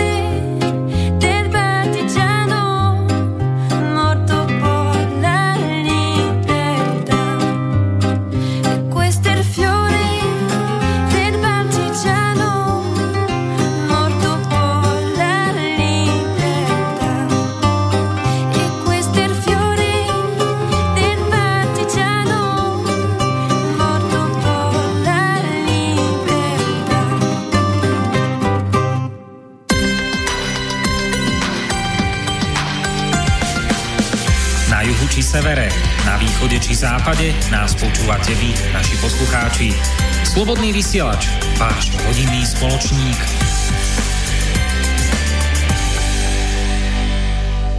Pokračujeme v relácii sám sebe lekárom číslo 181 o liekovej politike. Dúfam teda, že už konečne sa k tomu dostaneme. Z Bratislavského štúdia Marian Filo a na telefóne máme inžiniera Pavla Škaru, takže sa k nám dnes nedovoláte, ale môžete prípadne písať svoje otázky na studiozavinačslobodnyvysielac.sk alebo tým tlačidlom zeleným s obalkou a prípadne textom otázka do štúdia na webovej stránke www.slobodnyvysielac.sk a napísal nám e, LP, teda posluchač, ktorý sa podpisuje iniciálmi LP, že, že k tomu odškodnému, to sa asi týkalo ešte toho príbehu úvodného, predpokladám, že mohli by ste nám povedať, o akú sumu ide v prípade, o ktorom ste hovorili. mohli by ste to zároveň porovnať so sumou, ktorú priznal súdca Soročina 30 miliónov korún, teda 1 milión eur zhruba. Tak neviem. No, nemám žiadne ďalšie informácie, uh-huh. len vychádzal som len z toho článku uh-huh. a uh, keď tam spomína posluchač nejaký ďalší prípad, uh, nemám to v hlave, ale uh, budem, budem budem to spomínať niekedy v budúcnosti, boli nejaké dva prípady, kde boli vysúdené dosť veľké peniaze, dokonca niekoľko, neviem, či to bolo niekoľko 100 tisíc eur, alebo desiatok tisíc eur, takže tuto vôbec neviem, o akú čiastku sa jednalo. No, milióny to asi neboli, teda predpokladám, že to bolo výrazne menej, než no, no. tento spomínaný takmer milión eur. No dobre. No, dobre, ja sa spýtam, e, či potiahneme do 12. či nie. Tak, tak. hádam, hádam, môžeme. Áno, Ešte dobre. som to síce nevybavoval, ale myslím, že by nemal byť, nemal by byť problém, myslím. Hm? Dobre, ja to, ja to spravím tak, že už len túto pol hodinku, koľko stihnem e, s tým, o, o, tou minulou témou a potom už pôjdem na tie lieky. No dobre. Áno. Takže... dobre. Je to veľa, no ale tak čo už. No, um, tu na ešte prednostka chirurgickej kliniky uh, univerzitnej nemocnice v Bratislave Peter Labaš jednak teda povedal, že je problém s tými priestormi, a, ale ešte, čo je zaujímavé, tiež chýbajú odborníci, ktorí by mladých lekárov vyučovali. Takže to je ďalšia vec. A aj on zdôrazňuje, že e, ak príjme, príjmu v Bratislav, na tú Bratislavskú fakultu 150 študentov navyše, tak treba počítať s tým, že 50 z nich tretina vlastne odíde do zahraničia. A znova tu je komentár doktora Šota. Toho, toho už mám dosť zafixovaného v hlave ako permanentného stiažovateľa na všetko možné, lebo on bol, on bol jeden z tých, kto, ktorý sa stiažoval na dlhý pracovný týždeň, čiže 30 hodín týždenne pre špecialistov mu bolo veľa, takisto 30 eurový poplatok od pacienta mimo ordinačných hodinách mu bolo málo a tiež 12 eur na hodinu za službu na pohotovosti v noci mu bolo málo a on sa vyjadrilo, že a, že je fajn, že bude viac študentov medicíny, ale treba tiež e, pripraviť podmienky, že keď prídu do praxe, aby to predčasne nezabalili a zase jeho nariekanie spoločenské uplatnenie lekára je dnes podľa neho nulové. Náš neviem, čo má byť spoločenské uplatnenie lekára možno spoločenský nejaký status. To ako, že, že sa nedostane na ples v opere, alebo čo tým chcel povedať? Neviem, neviem. Finančné ohodnotenie je slabé, pritom ide o ťažkú a náročnú prácu. Znova len môj... Toto, toto neviem, akože keď to porovnám s tým inzerátom, čo som minule spomínal, že dve, 2000 eur som v hrubom síce, ale dobre aj tak, akože bez ďalších skrytých nákladov, tak to teda v porovnaní s mediálnom platom nepríde vôbec zlé. ale, ale dobre, to, no No ja, ja to nebudem teraz... Uh, ja, Dobre, poďme, poďme ďalej. Áno, áno jasne. Uh, ďalšia vec je, že skutočne tí lekári nechcú ísť pracovať na Slovensku, lebo Svet zdravia mal, myslím, v 2017 na svojej stránke 70 inzerátov na voľné miesta lekárov na najrôznejších špecializácií a ponúkali tam náborové príspevky 3000 až 5000 eur a proste lekári sa nehrnú. No povedzte mi, kto vám dá príspevok náborový 3000 alebo 5000 eur. Odmeny e, ponúkajú aj za odporúčenie vodných lekárov na jednotlivé pozície a to od 50 do Tuším, dopravný podnik nejaký, teraz neviem, či Žilinský, či Bratislavský ponúkal nejakú takú sumu akože za nového šoféra, ale teda nie 3000, myslím, že 1000 zase, alebo tak nejak to bolo, alebo 2000, no neviem. No, ale ako, že je to zaujímavé, no. Je to, to je, predpokladám, že pre nejakého cespolného na to, aby si zaplatil prvý nájom na byt, alebo tak. Aha, aha. No, no. no, tak, no. Celkom akože páčilo by sa mi to, no. No oni, oni ta, tento, táto penta alebo proste svet zdravia ponúka iné výhody, tam sklatené uvecky a tak ďalej. To už nebudem uh, rozpitovať, ale čo sa týka toho odchodu tých lekárov do zahraničia, tak uh, uh, Jana Cigániková poslankyňa zo strany SAS, tá sa preslavila tým selfie, čo bola tam na nejakom operačnom sále. Lekári to dosť kritizovali. Ona navrhla, aby po skončení vysokej školy bol vytvorený tzv. virtuálny účet v hodnote štúdia absolventa. To znamená, ak by šiel pracovať do zahraničia a do stanového času by sa nevrátil, tento účet by sa premenil na skutočný a prostriedky by musel do slovenského rozpočtu vrátiť. Ja to ako nepovažujem za niečo zlé. No, samozrejme sa veľmi ohradili všetci všetci tie stavovské organizácie lekárske. A Tomu to trošku to... nerozumiem, lebo však to sú stavovské organizácie tých, čo pracujú na Slovensku, tak tým by to tak mohlo byť jedno, nie? No ale jedno im to nie je z toho dôvodu, že vlastne tu sa ukazuje tá pravda, že, že oni tu kvákajú 10 ročie o tom, že, že chceme, aby nás tu bolo viac, ale vlastne to vypadá tak, že to je úplne jedno, či tu niekto zostane. No však toto, pretože... lebo však no? takéto opatrenie by dosť silne asi odradzalo od uh, okamžitej práce v zahraničí hneď po ukončení školy, takže... No, ale ako lekári sú proti tomu. Ja neviem, no možno, možno by trvalo, neviem, ne, aký, akú sumu by tam napalili teda na ten účet, ale možno po desiatich rokoch, alebo 15, alebo koľko by trvalo, kým by akože teda mohol, kým to kvázi splátil. Uh, neviem, ako sumou by to teda splácali mesačne, ja. tú prácu na Slovensku, no. ale to je podľa mňa celkom férové. No. Ja som mal na vysokej škole spolužiaka z Tanzánie a ten mi hovoril, že mu teda síce štát ako celkom luxusne platil v porovnaní teda s tým, čo my sme dostávali od rodičov a tak to bolo ozaj luxusné za pobyt na Slovensku a ale teda, že um, keď sa vráti, tak teraz neviem koľko, či 10, či 15 rokov musí robiť pre vládu uh-huh. a ak by šiel do súkromného sektora, tak ho musí akože firma vykúpiť v podstate od, od vlády, za aby splatil vlastne to, čo štát do neho investoval do jeho vzdelania. Áno, veď, veď toto, a to, je, to je Tanzánia, hej, Jan, my na Slovensku uh-huh. si s tým nevieme poradiť, akože sme horšie než Tanzánia, tak ako neviem.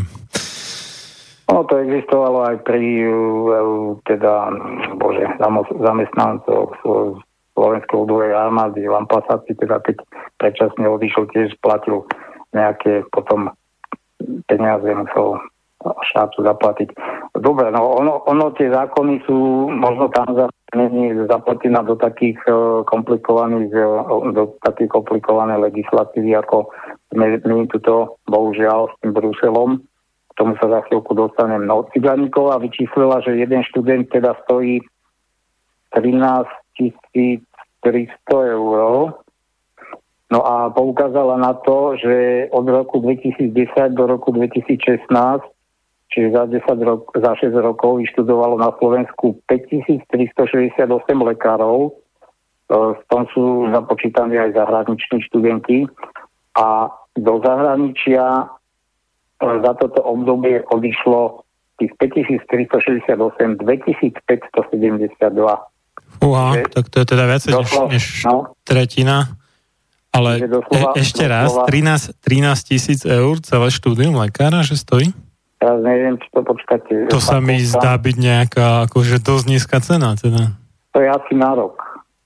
To už by som skôr bral, lebo ano, nedávno bola lebo... reč o tom, že koľko, koľko stojí výučba jedného pilota F-16, tak nám to tu vyčíslili na pol milióna eur, tuším, alebo dolárov toto je asi na rok, lebo mm-hmm. tam ona to e, rátala e, zo sumy 2 milióny, ktoré sa mali dať asi ten rok a mm-hmm. bolo to rozrátané na 150 študentov. Mhm. Takže Aha, je jasné. No tak to bude asi ročne teda 13 tisíc. No. Mm-hmm. Mm-hmm. Čiže za tých 6 rokov štúdia by to mal koľko? To by bolo nejakých 90, nie, 80 tisíc zhruba. Mm-hmm. No, to je slušná suma. No ale ja hovorím, no tak nech idú študovať hneď do Nemecka, nech tam ostanú. Je, je po probléme. Mm, tak ako ono sa to javí, akože to je veľká suma, 80 tisíc, ale keby z toho nemeckého platu, neviem koľko tisícového, lekára platil teda tisícku mesačne, čo by si aj asi mohol dovoliť. Hm tak e, to má 80 mesiacov a to je koľko? To je nejakých 7, no, 6,5 roka. To nie, nie je také zlé. A keby platia 500, tak dobre, tak 13 rokov. No. No a potom oni sa... To sa dá, podľa mňa. To sa dá. Ďalšie, ďalšie peniaze potrebuje na zradenie ambulancie, bla, bla, bla. No. Dobre. Mm-hmm. no ale tak bohužiaľ všetci tak žijú, no. To ste na dlh. Takže ja neviem, oni chcú mať stále proste socialistické výhody. Uh, uh, ministerstvo zdravotníctva uh, ale oponuje Cigánikovej, že vysokoškolský systém a vzdelávania na Slovensku je budovaný v súlade s bolonským procesom, ktorého jednotlivé princípy sa zakladajú aj na voľnom pohybe osob v rámci európskeho priestoru. Toto je ten najväčší kameň úrazu, to si ukážeme za chvíľku, Okrem toho náš systém vzdelávania na vysokých školách nepredpokladá také riešenia, ktoré by limitovali uplatniteľnosť absolventov na trhu práce, napríklad ich zaviazaním zostať pracovať po skončení štúdia na Slovensku. Však ich nelimitujú, pokiaľ budú splácať ten dlh, tak môžu ísť kam chcú, nie? V pohode. No, tak... Ja to nevidím ako limitujúci faktor, akrát. tak, tak vidí, vidíme, aké má, aká každá tá skupina má názor na, na tie veci.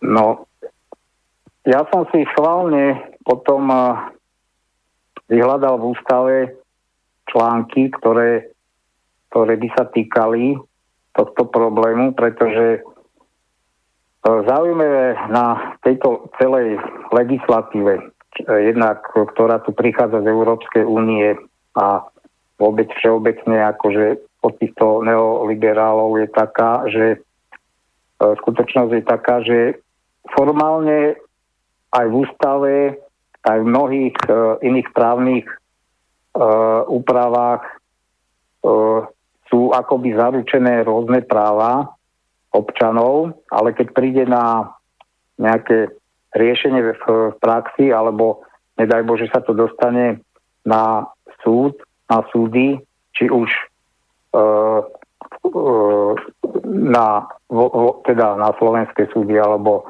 na, do, do Luxemburgu, na Európsky súd, tak vždy sa z tých práv vyberie uh, hlavne právo na uh, vlastniť majetok a uh, produkovať zisk. Uh, všetky tie ostatné práva, hoci sú na papieri deklarované, tak sú vždycky až na konci záujmu. A ja som si teda našiel niektoré, alebo Viete čo?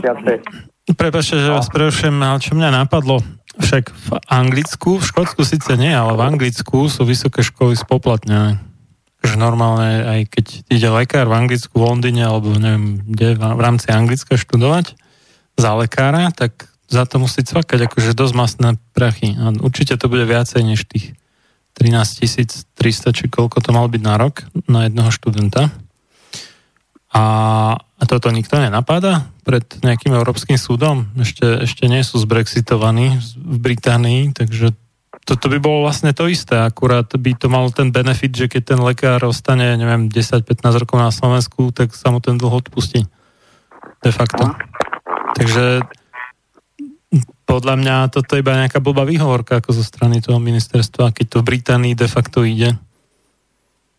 No, áno, len teraz podstate Británia už vystúpila No ešte nie, hej, ale tak doteraz no, to tam bolo, hej, tak tam boli hej, všetky hej, vysoké školy spoplatnené, nielen teda medicína, ale tak aj medicína. Hej? Čiže... No však len toto, toto je práve ten problém, že je tu nejaká legislatíva Európskej únie, ktorá sa v konečnom dôsledku, keď príde na takýto spory, e, presadí e, napriek, dajme tomu napriek tomu, alebo takto. E, vy čo spomínate, tak e, je to legislatíva, ktorá, ktorú si ošetruje len ten národný štát.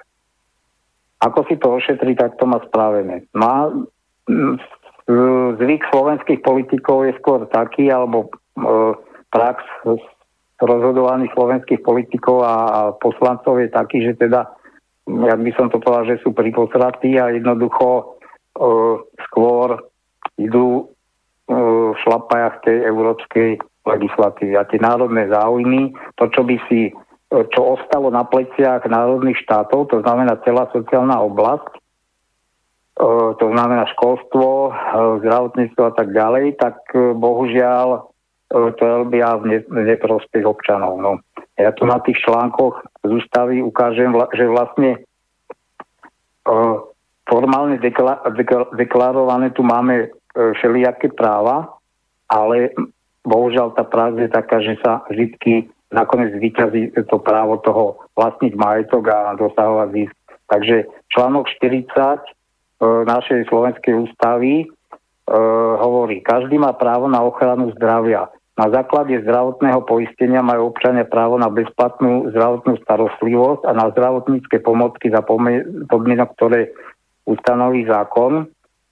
A teraz, e, čo sa týka teda ohľadne toho pohybu pracovnej sily, pretože toto sú, uh, toto sú ťažiskové, by som povedal, zákony, a ktoré ten globalizmus sa snaží presadiť, to znamená pohyb kapitálu, pohyb pracovnej sily a pohyb tovaru, áno, voľný. Čiže článok 23 Slovenskej ústavy, uh, od, uh, odstavec 1. Sloboda pohybu a pobytu sa zaručuje. A o, to, o toto sa potom opierajú aj tí, ktorí teda chcú zdrhnúť zo Slovenska a pracovať za no, zahraničí. Však ale to nie je proti slobode pohybu, hej? tak to, to že no, majú nejaký dlh, ktorý môže ja to, byť odpustený... No, ja to dokončím, hej. Ja to dokončím, Dobre, lebo tých, no, tých článkov je tu spústa. Oni, okay. oni si v konečnom dôsledku si vlastne častočne kolidujú. E, odstavec 2 tohto článku 23. Každý, kto sa oprávnene zdržiava na území Slovenskej republiky, má právo toto územie slobodne opustiť. A, a ešte odstavec 3, to sa bude týkať týchto dvoch pred, predchádzajúcich odstavcov. Slobody podľa odsekov 1 a 2, čiže tie, čo som čítal, môžu byť obmedzené zákonom, ak je to nevyhnutné pre bezpečnosť štátu, udržanie verejného poriadku, a teraz počúvajme, ochranu zdravia alebo ochranu práv a slobod iných a na vymedzených územiach aj v záujme ochrany prírody. Čiže ja podľa tohto by som celkom chápal, že práve legislatívne by Slovenská republika mohla obmedziť uh, voľný pohyb, uh, voľný pohyb uh, pracovnej sily v týchto profesiách, ako je lekára zdravotného sestra, pretože podľa článku 23 TC odseku môže byť ten pohyb obmedzený, ak, je záujme ochrana zdravia alebo ochrana práva a slobod iných a ochrana medzi, medzi práva iných práve e, spadá tým článok 40, e, ktorý hovorí, že každý má právo na ochranu zdravia. Len bohužiaľ tá prax a hlavne e, ústavný súd, ako sme, ako sme videli, už toľkokrát rozhodol bohužiaľ v prospech napríklad aj poistovní, zisk poistovní, potom potom, potom uh, zamietol teda uh, ako protiústavný zákon zvýšenie tých miest v roku zdravotných sestier v roku 2012, hoci lekárom ich ponechal. Čiže ústavný súd bohužiaľ robí také, také kiksy a také nepochopiteľné rozhodnutia a to hovorím, ako, ako keby chcel, ako sa hovorí, že chce byť papežskejší ako papež. Takže teraz, keď budem pokračovať, článok 55 hovorí, že to je taký všeobecnejší, ale e, prečo ho vlastne čítam a hneď, hneď vysvetlím. Článok 55 e, odsek 1 hospodárstvo Slovenskej republiky sa zaklada na princípoch sociálne a ekologicky orientovanej trhovej mechaniky, e, ekonomiky. Čiže sociálne orientované, áno. To, to absolútne nezohľaduje sa, by som povedal, v praxi. A odsek 2, Slovenská republika chráni a podporuje hospodárskú súťaž. Podrobnosti ustanoví zákon. Dobre, my tu z tohto vidíme, že sú tu, sú tu, sú tu nejaké, nejaké práva, na ktoré má občan, teda sú tu práva občianské, ktoré samozrejme idú proti sebe. Článok 12 uh, odsek 4. Nikomu nesmie byť spôsobená ujma na právach preto, že uplatňuje svoje základné práva a slobody. Takže moja otázka opäť znie, čo je prednejšie a čo je vlastne základným právom a, slobodou jednotlivca. Či je to zdravie občanov, alebo voľný pohyb občanov, alebo vlastnícke právo. Toto, toto sú tie zásadné otázky. A ďalšie články ústavy, článok 35, uh, Teraz sa, či, e, tieto, tento článok sa týka vlastne e, voľby povolania, takže od, odstavec 1. Každý má právo na slobodnú voľbu povolania a prípravu naň, ako aj právo podnikať a uskutočňovať inú zárobkovú činnosť a odstavec 2. Zákon môže ustanoviť podmienky a obmedzenia výkonu určitých povolaní alebo činnosti. Čiže tá možnosť tu je.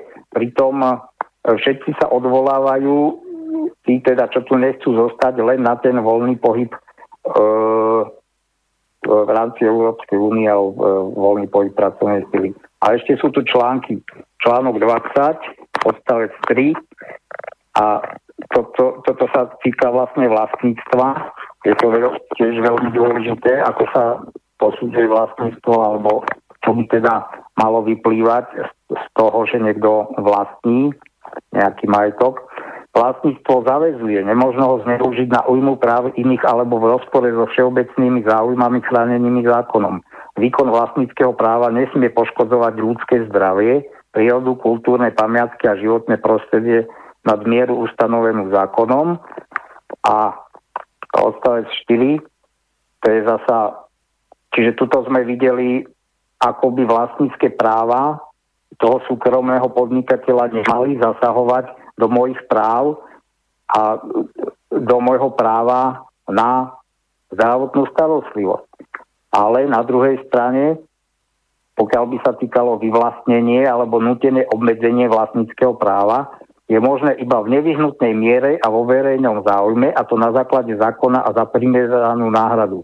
Čiže, viete, toto je presne, to sú ozaj paragrafy, ktoré sa dajú ohýbať neskutočným spôsobom. No a čiže keď, kto sa nad tým zamyslí, nad týmito, nad týmito článkami ústavy, je tam vlastne všetko. Všetci máme pra, právo na kadečo, ale keď príde na lamanie chleba, tak bohužiaľ ťaháme za kratší koniec. No, tak ja, ja si o Ciganíkovej akože nič extra nemyslím, ale ako toto bol podľa mňa dosť dobrý nápad, až, až prekvapivo. Áno, áno. A, a vôbec to neporušuje práva tých ľudí, nie? Však môže no, byť práve, úplne na rovinu povedať, že tak dobre, môžete buď hneď od začiatku si to štúdium na lekárskej fakulte zaplatiť a potom môžete ísť hneď kam chcete, je to jedno. Alebo to teda bude naučiť štátu, ale za takých a takých podmienok. Ne? A keď ich porušíte, tak nejakú primeranú čiastku podľa odrobených rokov doplatíte a hotovo. Ako, ja, ja v tom nevidím nejaký problém, nikto ich neobmedzuje, však keď, keď na to majú, alebo keď ich ten nový zamestnávateľ ich vyplatí z toho, tak dobre, však nech sa páči.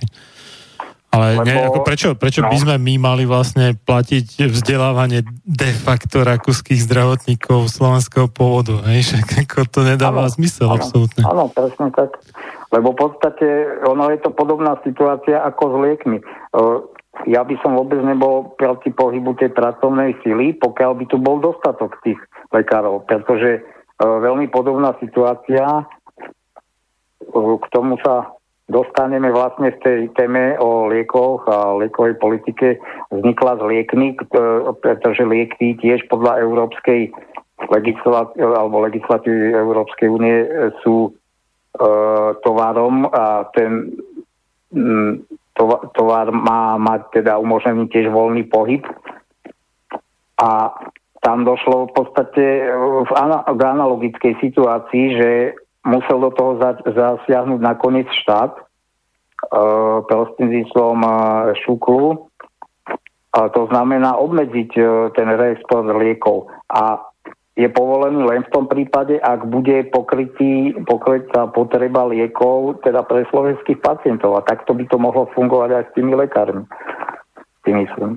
Takže tiež, tiež som toho názoru ako vy, že jednoducho a z týchto, z týchto článkov ústavy, kde ešte sú možnosti obmedziť určite, určité povolenia a, a voľný pohyb, tak myslím si, že ústavne by to bolo akože o, podkuté, tak e, si myslím, že to ministerstvo zdravotníctva má nesprávny postoj k tomu. No a keď, sme, keď som spomínal o, vlastne o, ten ústavný súd Slovenskej republiky, tak ten už riešil štyri rôzne takéto kolidovania alebo protiklady a požiadavky uh, v tej legislatíve. Jednak v, v roku 2004 odklepol alebo rozhodol, že platby za služby súvisiace so zdravotnou starostlivosťou teda platby sú v súlade s ústavou, čo podľa mňa nie je pravda. Ďalej v roku 2008 e, že rozsah zdravotnej starostlivosti môže byť definovaný podzákonnými normami. To je tiež diskutabilné. E, v tom istom roku ešte ďalší prípad bol vlastne, že zisk zdravotné, teda zdravotné poistovne ako akciové spoločnosti neohrozujú garanciu poskytovania zdravotnej starostlivosti, to je tiež otázne a e, v roku 2011, že obmedzenie zisku zdravotných poisťovní nie je v súlade s ústavou, čiže povolil zisk poisťovní. No. Týmto by som e, na dnes skončil túto tému a vlastne uh-huh po pesničke by sme začali tie lieky. Dobre. Mm-hmm. Dobre, keďže nám za chvíľu skončia prázdniny, tak budeme mať takú uh, rusky spievanú pesničku od ale polskej spevačky, ktorá sa týka teda prázdnin. No, takže nech sa páči.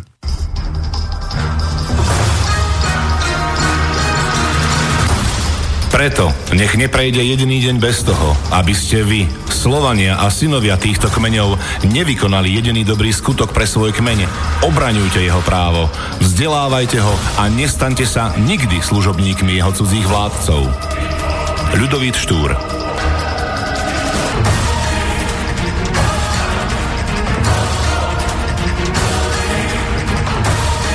Počúvate Slobodný vysielač.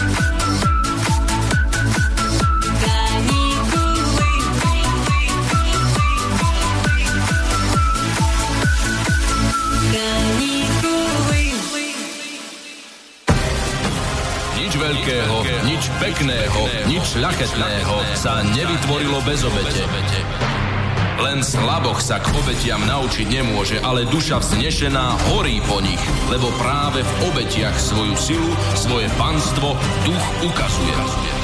Ľudový Štúr Počúvate Slobodný vysielač.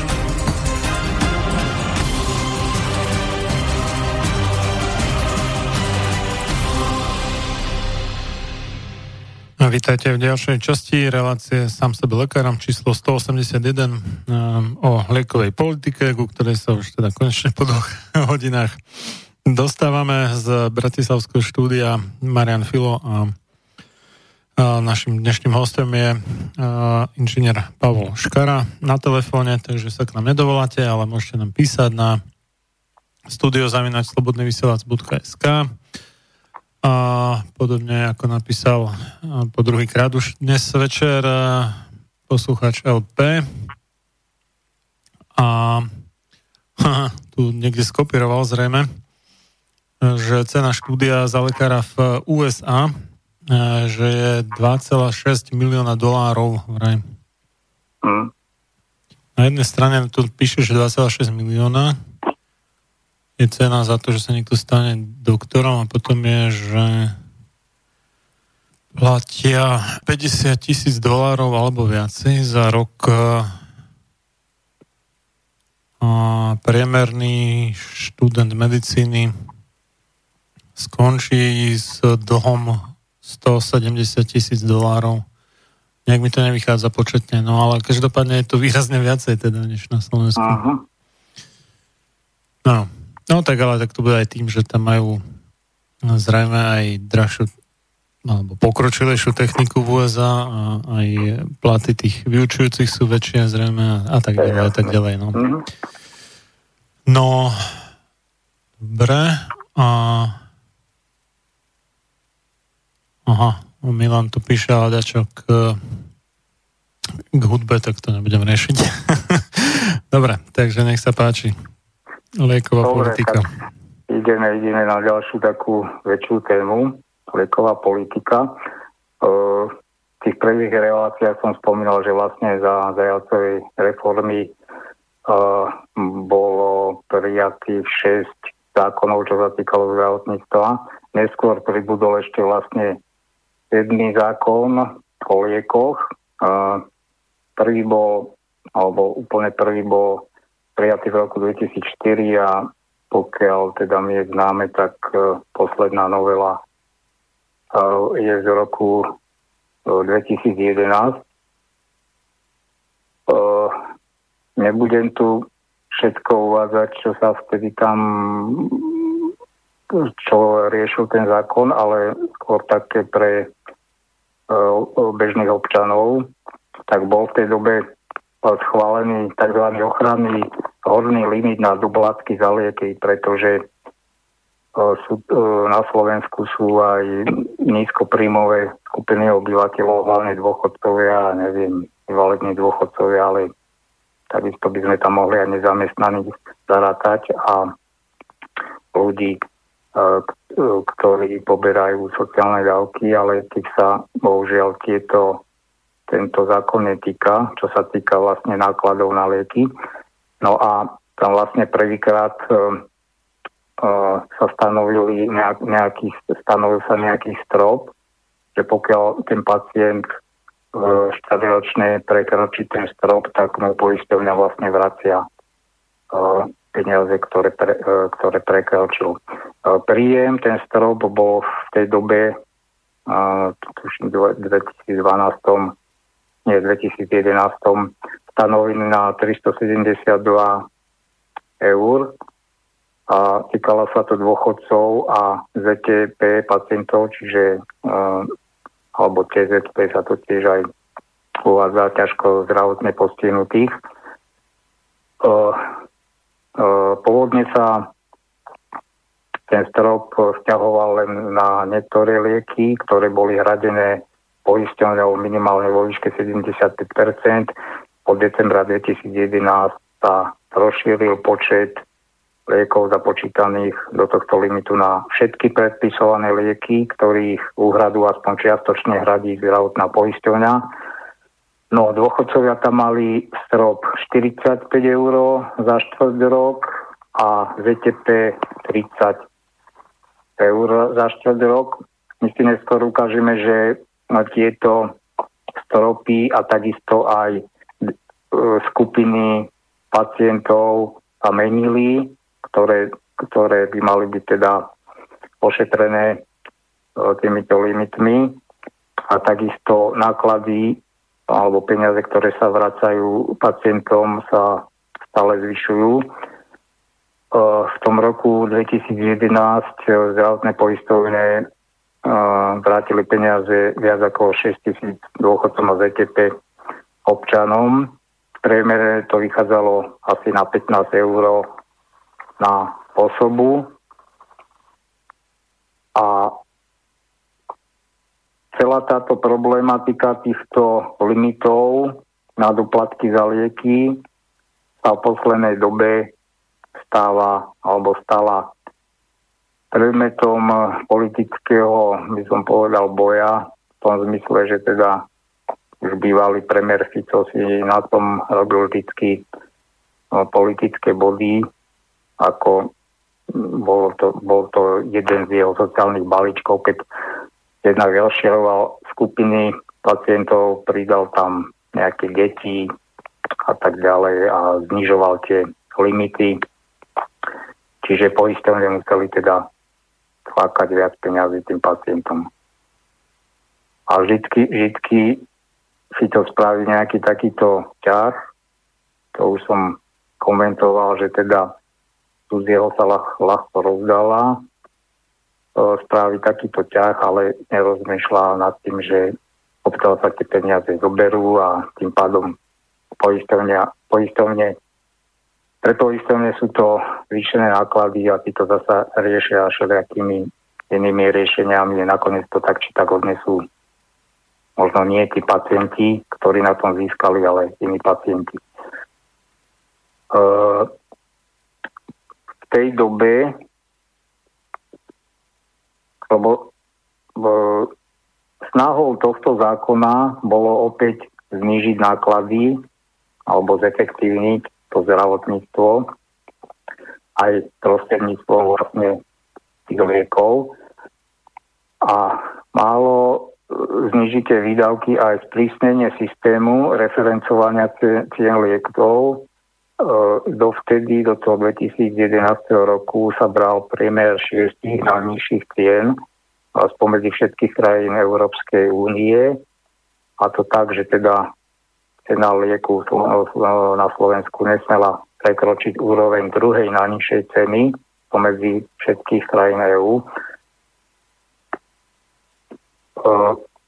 Takisto vznikla tzv.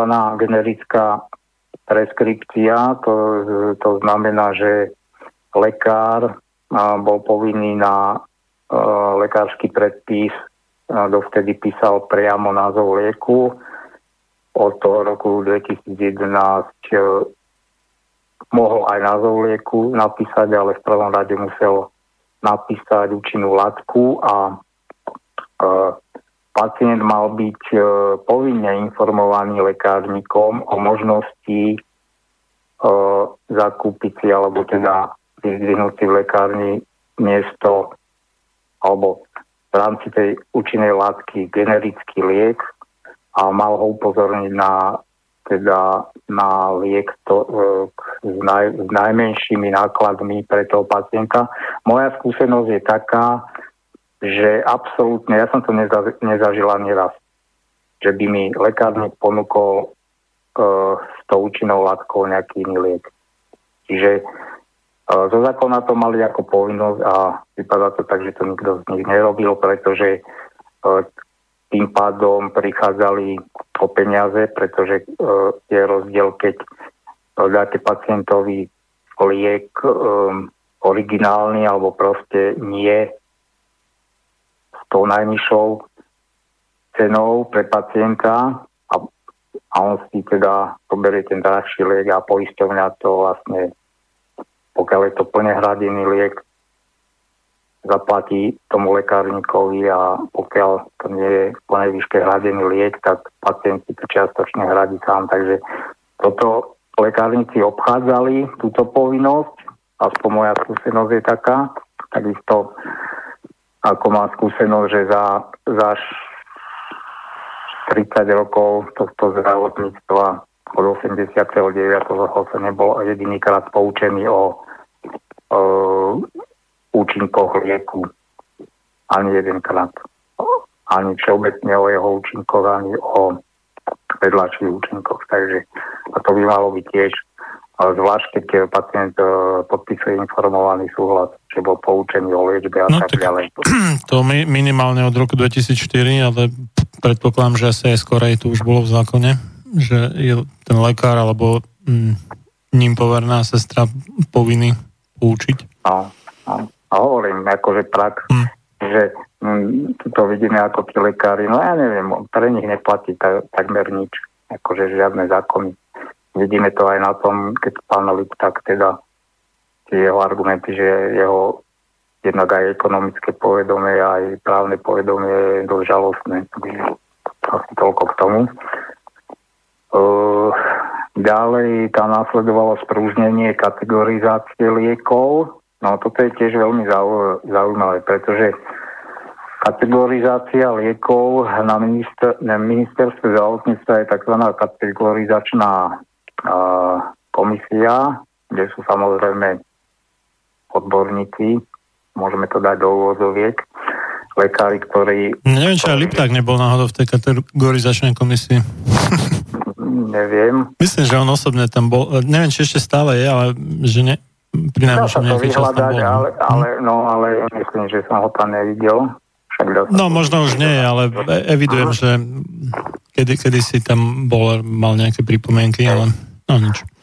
No a mm, k tomu chcem len tak pre, pre posluchačov vysvetliť, že čo sa týka teda všeobecne kategorizácia. No týka sa toho, jednak liek e, mm, prechádza dvo, dvomi, by som povedal, nejakými schvalovacími konaniami. Pre, prvý je registrácia lieku, to znamená výrobca žiada o registráciu lieku v, e, v tej konkrétnej krajine, ak je ak mu je registrácia povolená, tak sa liek môže oficiálne predávať v leká, le, lekárnickej sieti tej krajiny a potom ide o to, že kto bude ten liek platiť. Či ho bude v plnej e, výške platiť poisťovňa čiastočne, či ho bude poisťovňa čiastočne pacient alebo v plnej výške pacient. E, toho sa týka práve tá kategorizácia a tam je to veľmi zvláštne, pretože kategorizácia by mala zohľadniť jednak efektívnosť, nakladovú efektívnosť toho lieku a takisto aj medicínsku alebo liečeb, liečebnú efektívnosť, efektivitu. A keď to len dokladujem na príklady dosť známeho lieku pre ľudí, čo majú krčové žily, Detralex. Tam je jeho efektivita medicínska, to už aj dlho, dlhodobou praxou e, jednoznačne preukázaná, že tým ľuďom to pomáha e, v tých problémoch. A tam sú odporúčané dávky dve, dve tie pilule alebo kapsuly denne, ale e, bohužiaľ nie sú zaradené do teda nie sú to kategorizované lieky, čiže v plnej miere si uh, musí hradiť uh, pacient sám a myslím si, že mesačne, tuším, to jedno balenie ide na tuším 16 eur alebo tak. A čiže nie je to lacné, pretože to sú lieky na dennodenné užívanie, na dlhodobé.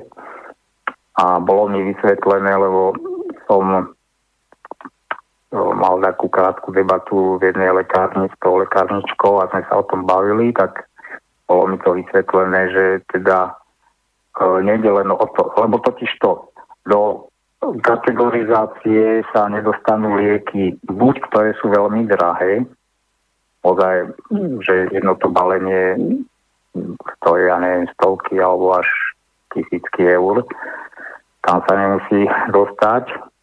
alebo lieky, ktoré podľa odborníkov nemajú zase preukázanú nejakú efektivitu liečebnú, hoci sú zaregistrované v tej krajine. No ale Tetralex, tam je, to, tam je to iný prípad, tam je taká skutočnosť, že efektivita tam je, lenže pacientov e, s krčovými žilami je veľmi veľa na Slovensku a teraz by boli tie náklady príliš vysoké pre, pre poistenie. Čiže pacient sa môže čudovať, že, že prečo tam ten liek, nie je, alebo prečo poistenie neprepláca. No tak ide jednoducho o peniaze v prvom aj poslednom rade. No a e, čo mám také zákulisné informácie, no tak samozrejme v kategorizačných komisiách sú lekári, by som povedal, ktorí idú po ruke určitým farmaceutickým firmám a ešte aj z toho dôvodu sa pacienti môžu čudovať, že niektoré lieky sú tam a niektoré nie sú tam. Ono, e, to posudzovanie kategorizačné bývalo, tuším, ešte do, ja neviem, dávnejšie, ja neviem, tuším len raz, raz do roka, tiež som sa čudoval, nejaké lieky som bral a proste nedoplácal som a prídeme, ja neviem, o 3 mesiace a zaraz už tam bol nejaká suma, niekoľko eur. No a bolo mi vysvetlené, že, že kategorizácia, no a to bolo po zmene tohto zákona. Teda tá novela zákona priniesla to, že tuším, uh, aha, 12 krát do roka už prebieha kategorizácia. Čo je úplne šialené, lebo No, ka- každý mesiac to sa dá nájsť vlastne no. taká excelovská tabulka na stránke ano, ministerstva ano. zdravotníctva, tam je zoznam všetkých kategorizovaných lekov aj vakcín. Hej. Neviem, či dokonca aj nie zdravotných pomocov, ale to asi iné, no. To je no. Takže... Ale je to, je to úžasná, by som povedal, nestabilita, hlavne pre tých pacientov, ktorí, ktorí dajme tomu, uh, sú odkazaní na drahé lieky a dajme tomu, že... Mm, no, ono sa to zase až tak, e, teda aspoň to, čo ja sledujem, teda to sú tie vakcíny, až tak strašne často nemení, ale tam ide asi skôr o to, že bývajú výpadky niekedy niektorých liekov, tak potom tam musia no. plne hradiť potom nejaký iný namiesto toho, takže kvôli no, tomu to je, častejšie. to je len hovorím, že hmm. pacienti bývajú častokrát uh, postavení do také neistoty a teda keď už ideme k tomu, že efektivita zdravotníctva, tak ešte im to ministerstvo pridala ďalší stres a vlastne sa to na tej ich liečbe negatívne môže mm-hmm. Ja som našiel medzi tým, tak Petra Liptáka odvolali z kategorizačnej komisie ministerstva Aha. zdravotníctva z 10. marca 2011. Vraj mal nejaké nevhodné vyjadrenia, či čo? Môže byť. Môže on, on inak akože on... dosť berie do úst pentu a tak, akože aj uh-huh. dôveru a odporúča pacientom, aby prešli z dôvery do všeobecnej, akože dosť hojne. Tak uh-huh. neviem, či toto za tým nestalo, alebo možno aj niečo iné, netuším. Ono, ja sa k tomu dostanem, on totiž to dával aj trestné oznámenia, ale to bolo tuším neskôr, v ktorom roku. Vlastne na všetkých do, do, do, do, vtedajších ministrov e, zdravotníctva vlastne ohľadne toho reexportu, pretože tam, tam sa to mm, vyvinulo až úplne do zúfalej situácii. K tomu, k tomu uvedem toho viac. No, uh-huh. Zvýšil sa e, taktiež, a toto je veľmi zaujímavé, okolo toho sa budeme točiť nejaký čas, vplyv farmakoekonomického posudzovania lieku. E, pri jeho zaraďovaní medzi hradené lieky, respektívne zvýšení miery úhrady z verejného zdravotného poistenia, e,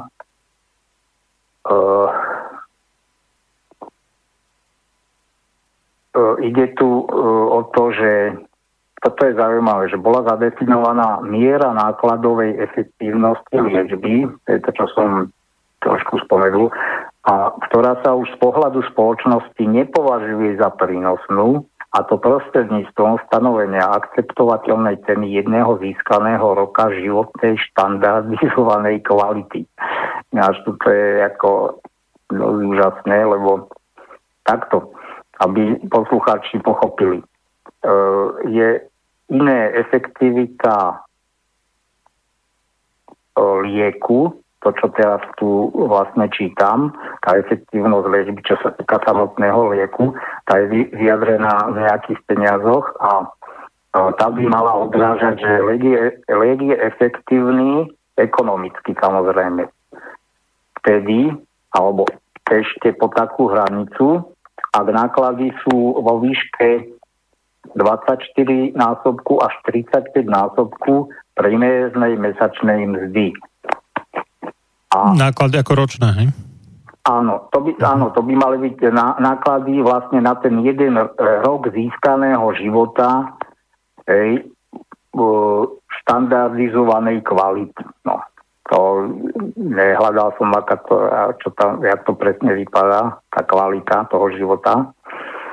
No, ale na druhej strane e, sa vydávajú obr- obrovské prostriedky, napríklad keď, mm, ja neviem, skončíte niekde v kome, v nemocnici a kľudne tam ležíte pol roka, rok v kome a pchajú sa ako do toho pacienta e, peniaze a čiže to, nesp- to je úplne iná kolónka a to s týmto nesúvisí. Tu, tu, tu sa bavíme teraz o liekoch, hej, aby to posluchačov, posluchačov nejako nezmiatlo, že však tam veľké peniaze dávajú alebo do operácií, však sú niektoré operácie desiatky tisíc eur a tak ďalej. Hej.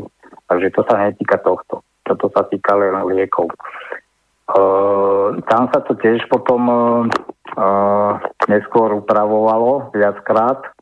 Aj tie násobky, zvyš, to opäť zvýšilo náklady poistovní. Uh, uh, bolo v tom období v tom 2011 cieľ aj urobiť e, transparentnejšie, nezávislejší, e, nezávislejší ten priebeh kategorizácie liekov a jasnejšie pravidlá pri cenotvorbe liekov, to znamená zverejňovanie odborných odporúčaných žiadostí, podnetov a rozhodnutí, na internete, ako aj konfliktov záujmov aktérov cenotvorby. A toto je zaujímavé, lebo to si pamätám ešte uh, z tej doby, no ten rok si nepamätám, ale pamätám si obdobie, keď uh, som bol, človek sedí v čakárni a proste tam chodili títo, títo no, obchodní zástupcovia farmácie a jednoducho zakopali na dvere a boli tam nejaký čas a ponúkali tie lieky.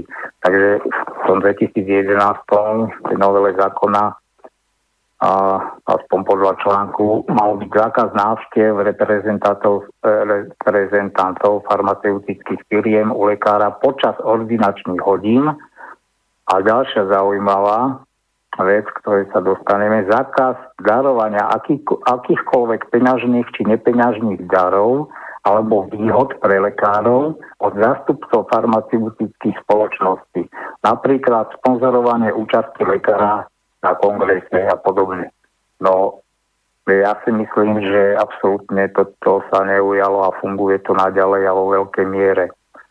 Čiže proste lekári sú mm, nie platení len za prednášky, čo, čo je akože legálne, ale sú im platené Mm, ďalšie náklady, ktoré by si mal asi ten lekár platiť sa, to znamená pobyť a ja, ja neviem, čo ešte všetko možné. No, to, to je veľa.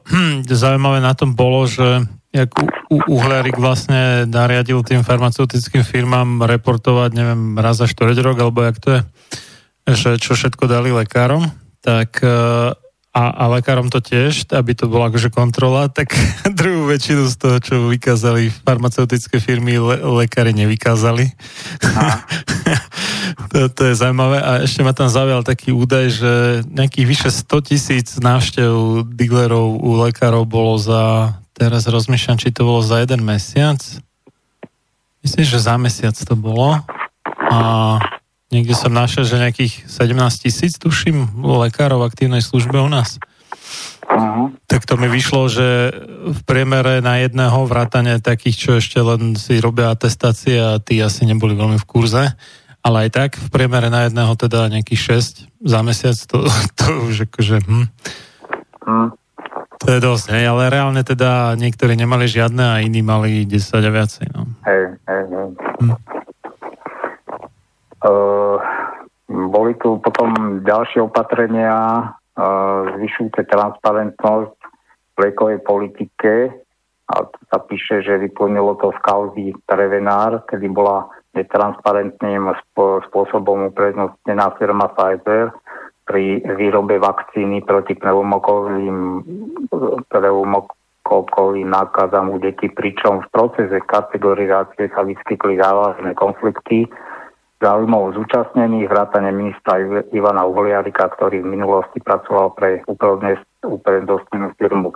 No, toto, toto v poslednej dobe vytýkajú aj Kalavské, že je prepojená s takýmito nejakými by... No jej manžel robil pre Pfizer a zrovna no. teda pre divíziu vakcín, neviem, dva roky alebo, alebo viacej dokonca. Už neviem. A má to na svojom LinkedIn profile. Uh-huh.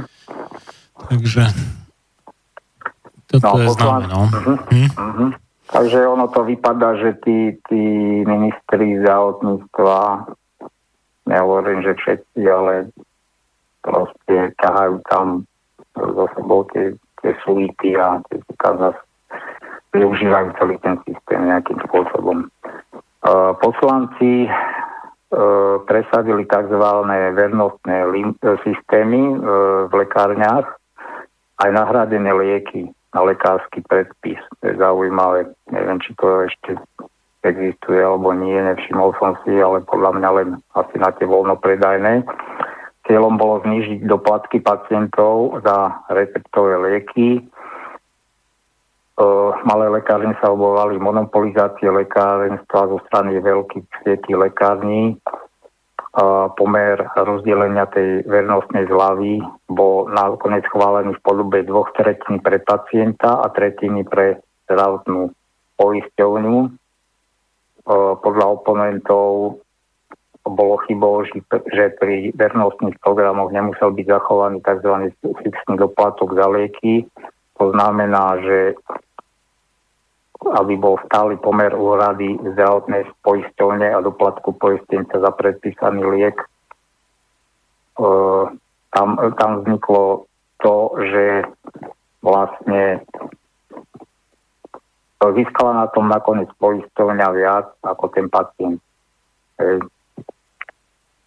takže ak, ak tam sa ušetrilo na lieku viac, tak e, pacientovi ostal fixný poplatok a poisťovňa mala ten zvyšok, čiže keď, sa, keď e, tam bola väčšia úspora, tak usporila e, tá poisťovňa. No a e, za toho zajaca e, zlegálnila možnosť vykládať tie lekárny. No to je presne to, na čo poukazujú mnohí tí mm, malí mal, jak to má nazvať, malí lekárnici, ktorí majú, dajme tomu, len jednu lekáreň a teda moc im nie je pochutí, že vznikla, vznikli tu siete lekárni, hlavne teda doktor Max, uh, vlastní túto sieť Penta, je tu dajme tomu ďalšia sieť lekárni Benu, to neviem, či je tuším nemecká, Nemeckou účasťou a tak ďalej. No, toto bolo zhruba, čo sa dialo. Sú, sú ešte nejaké ďalšie dve, myslím, minimálne. Čo, čo hey, registrujem? Áno, ja to, no, ja som spomenul také, čo teda poznám aj osobne. Uh, teraz o tom, že, uh, že kto mohol a môže, alebo môže v súčasnosti prevádzkovať lekáreň, tak uh, v tej dobe alebo počas odštátnenia lekárenského trhu v 90. rokoch e, to bola fyzická i právnická osoba. E, novú licenciu na prevádzkovanie lekárne však v tom čase mohla získať len fyzická osoba farmaceut. A k liberalizácii vlastníctva lekárne došlo v roku 2004 v rámci reformy zdravotníctva e, teda za Rudolfa Zajaca a zmenu priniesol aj rok 2011 prijatím vlastne toho zákona, čo som spomínal, číslo 362. a bolo zrušené obmedzenie, podľa ktorého mohol jeden vlastník mať iba jednu lekáreň. Čiže tak mohla e, začať vznikať tá sieť. Povolil horizontálnu integráciu a oficiálne lekárenské siete. E, vydržalo to však len rok, tam potom to bolo zase zrušené. V 2012 novela ďalšia novela zákona opäť obmedzila vlastníctvo iba na jednu lekáreň a jednu pobočku lekárne pre jednu fyzickú či právnickú osobu. No, keď to, keď to tak, e, tuto vlastne HPI, ten stredoeurópsky zdravotný inštitút, e, e, štatisticky to hodnotí, že vlastne za celé to obdobie, dá sa povedať, až doteraz zrastol počet lekární dvojnásobne, ale mne sa to nejako moc nezdá, lebo tuto v Dubnici, no ja neviem, či boli za socializmu, ja neviem, či jedna, dve lekárne a teraz som ich napočítal 10. Jak už, jak už aj je 11. Takže to mi vychádza na nejaký 5 násobok. Tak nejak, no. No a hovorím, oni tvrdia, že teda len dvojnásobok lekárny, čiže... Že v každom, v každom novom nákupnom centre, alebo Hej. takmer každom je, no, dve asi nie, ale tak jedna lekáreň. A potom ešte kopec je ich pomimo v podstate nových, čo neboli za socializmu. Predtým väčšinou bolo tak, ja neviem, ja som vyrastal v Brezne, tak tam bola, jedna bola v nemocnici a jedna bola, nemocnica je teda na kraji mesta a jedna bola v, v strede mesta a to bolo celé, no. No, no. Teraz ja neviem, koľko ich tam je, ale určite teda to bude viac než dvojnásobok. Oni tu, ja tu potom za chvíľku nájdem, oni tu uvádzajú teda počty, ale hovorím, no, mne sa to nezdá. Slovenská e, lekárnická komora vlastne sa snažila nejak zamedziť tomu perničnému nárastu alebo vzniku ďalších, uh, ďalších lekární. Len bohužiaľ sa ukázalo, že nejakú legislatívu alebo nie, nie je to v ich kompetencii, aj, aj keď oni vydali tzv. etický kódex lekárnika a e, v ktorom sa snažili určiť pravidlá pre otvorenie novej lekárne. Takže podľa nich bolo neetické, ak si otvoril lekáreň vo vzdialenosti menej ako 500 metrov od už fungujúcej lekárne, alebo ak si zriadil lekáreň v obci, kde počet obyvateľov prislúchajúcich na jednu lekáreň klesol pod 5000. Zatiaľ vidíme, že v súčasnosti je tá situácia asi taká, že jedna lekáreň na Slovensku alebo na jednu lekáreň prípada tuším 2000, neviem, 700 alebo koľko, čiže Čiže to, je to už pod tou hranicou týchto tých podmienok. No a protimonopolný úrad uh, Slovenskej republiky však tento zámer zastavil. Konštatoval, že zákon neobsahuje demografické kritériá, ktoré sa stiahujú na prevádzku lekárne. Taktiež podľa neho nesplňomocňoval Slovenskú lekárnickú komoru, komoru uplatňovať takéto kritéria pri hodnotení odbornej a etickej spôsobilosti žiadateľa. Úrad vtedy dospel k záveru, že uplatňovaním týchto obmedzení, sme zás pri tom zisku a pri tom práva vlastníctva, že dochádza k jednoznačnej diskriminácii ďalších záujemcov o poskytovanie lekárenskej starostlivosti a zároveň k ochrane súčasných účastníkov trhu pred konkurenciou. Takže etický kódex sa v roku 2002 stal súčasťou zákona a už by sme v tom nenašli demografické ani geografické obmedzenia.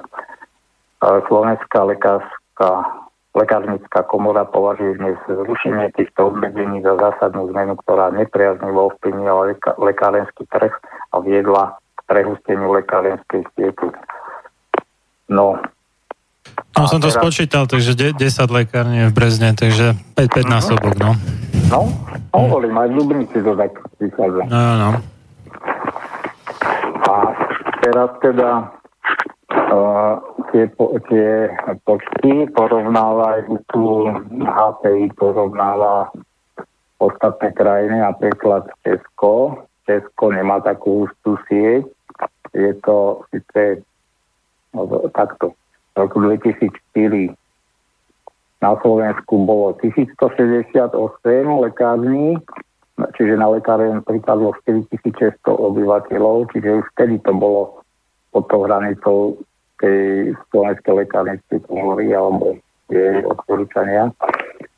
Uh, do roku 2014, čiže za 10 rokov, zrástol počet slovenských lekární o dve tretiny na 1931, čiže už je to na jednu lekáre 2805 obyvateľov. A v Čechách za toto isté obdobie ten náraz bol pomalší, bol to z 2291 na 2830 lekárni, áno, lekárni, a čo teda znamená na jednu lekáreň 3715 obyvateľov. Čiže tu je, tu vidíme medzi Slovenskom a Čechami rozdiel okolo 900, čiže oni majú na jednu lekáreň 3700 a 2800. No tak ale ono to má aj svoje dôvody, lebo u nás sa tými liekami plýtva výrazne viacej než v Česku, aspoň čo ja viem, minimálne u antibiotik to tak je na betón, ale myslím, že aj u iných typov liekov, že z nejakých záhadných dôvodov na Slovensku naši obyvateľa užívajú oveľa viacej liekov. Tak tak, no. no. Takže to asi komercia nepustí zrejme, že podľa o, o objemu liekov na hlavu, ako vyzerá aj počet tých lekární zrejme. No dobre, mohli by sme no, sa dať prestávku, či? Uh-huh. Toto dokončí, to, to už nie, to, to, to, to uh-huh. tento článok. Uh, tam prieskum Európskej únie v roku 2009 ukázal, že teraz, teraz tu hovoríme o tej geografickej dostupnosti. Tá je ozaj, by som povedal, až príliš dobrá, alebo zbytočne, tak, lebo aj tuto v Dubnici, tu sú lekárne doslova jedna pri druhej, e, čo, čo myslím, že nie sú, nie sú ďalej od seba ako tých 500 metrov, no ale však tam to platilo len jeden rok, takže, takže fakt sú tu na husto. No a podľa tej EÚ 98% obyvateľov únie má najbližšiu lekáreň do pol hodiny. To sa vždy mysleli uh, istotne dostupnosť uh, osobným vozidlom. Pričom viac ako polovica z nich nájde svoju lekáreň už do 5 minút. Uh, v roku 2004 malo takmer 18% obcí na Slovensku lekáreň priamo v obci či mestskej časti. V tomto percente obcí však v uvedenom roku žilo až takmer 70% obyvateľov. Vidíme, že, tá dostupnosť lekární je oveľa, oveľa lepšia ako dostupnosť o, lekárov alebo pohotovosti. A vlastne ide, ide fakt len o biznis. Až 100% Slovákov malo najbližšiu lekáreň do 30 minút do ob, od obce. Do roku 2014 pribudlo na Slovensku 763 lekárne, čo viedlo k miernemu zvýšeniu dostupnosti. Dnes má lekáreň v obci až 72% Slovákov a takmer 98% ju má do 10 minút dojazdu od obce. Dostupnosť lekárne u nás bola veľmi dobrá už v roku 2004 a vznikom nových sa ešte zlepšila. To je geografická dostupnosť, ale časová dostupnosť, to znamená, že či je to celých 24 hodín e, denne alebo celý týždeň v kuse, tak e, tá je oveľa horšia. V nočných e, hodinách je tá dostupnosť obmedzená. Zabezpečenie pohotovostnej lekárskej služby je úlohou vyšších územných celkov a tým súvisí vlastne, s súvisia vlastne aj tie lekárne. Iba v Bratislave a v Košicech a v Prešove sú pre verejnosť v dispozícii lekárne otvorené 24 hodín denne a v iných e, krajoch sú zabezpečené hotovostné lekárske služby iba do 18. 20. či 22. hodiny. V Detve je napríklad hotovostná služba určená každý deň iba do 15. hodiny až v 8 okresoch, tak pohotovosť nie je určená vôbec a pacienti musia cestovať do susedných okresov či počkať do rána. O, samozrejme, toto sú trošku staršie údaje, možno, že sa to zmenilo. No čo ja viem, tak v nákupných centrách, čo máme tie lekárne, tak tie v Žiline teda, tak tie bývajú otvorené tak, jak býva to nákupné centrum, väčšinou teda do 9. Uh-huh, Večer, každý deň v podstate, okrem uh-huh. tých vybraných sviatkov. Uh, to sú v podstate, teraz myslím, že všetky štátne sviatky sú také, že, že malo obchod musí byť zavretý, tak vtedy nie sú, ale tých zase až tak veľa nie je, takže treba väčšinu roka od 9. do 9. majú otvorenú lekáreň. Dobre, tak môžeme dať pesničku. Dobre. Budeme, dáme teda dlhšiu pauzu. Prvá bude taká ruská vlastenecká pesnička. Úprimne by som si prijal, keby na Slovensku vznikalo viacej podobných a druhá bude taká e, známa melódia, ale v ukrajinskom podaní, nie v štandardne známom ruskom, takže nech sa páči.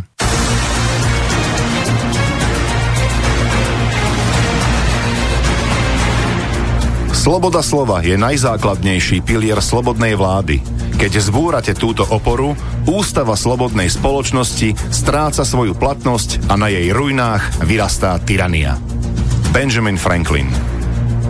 Máte naladený slobodný vysielač Banská Bystrica.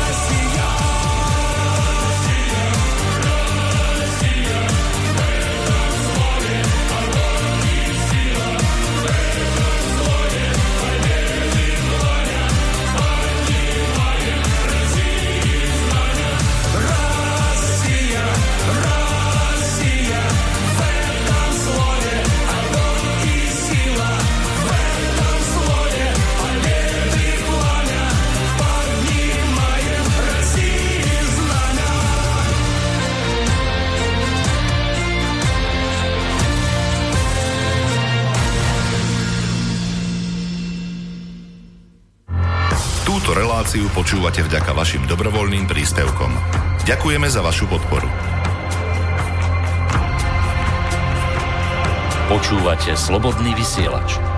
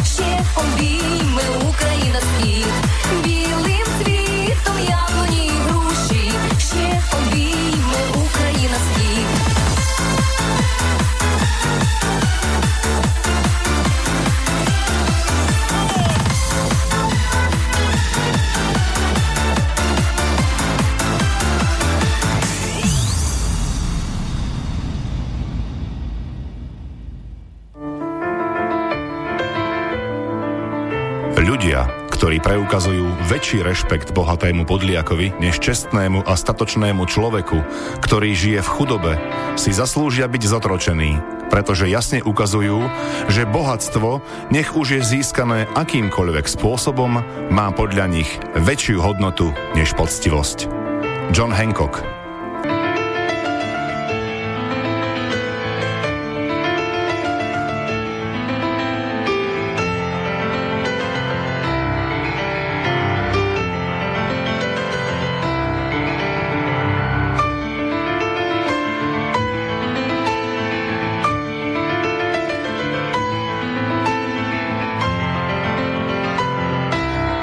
Počúvate slobodný vysielač.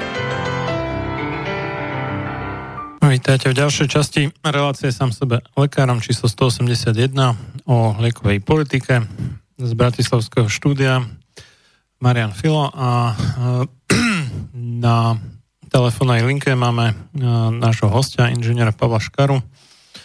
Takže nedovoláte sa k nám, ale môžete napísať na studiozavináč slobodnyvysielac.sk Napísal nám ešte ešte raz eh, posluchač podpisujúci sa iniciálami LP, že ceny najdrahších liekov v USA na mesiac nejakej štandardizovanej liečby, to budú zrejme také pre chronických pacientov, predpokladám, je tu nejaký 20 liekov a to rozmedzie od 64 859 dolárov po nejakých 26 tisíc dolárov mesačne na jedného pacienta, tak to, to sú uh-huh. akože úplne uletené čiastky.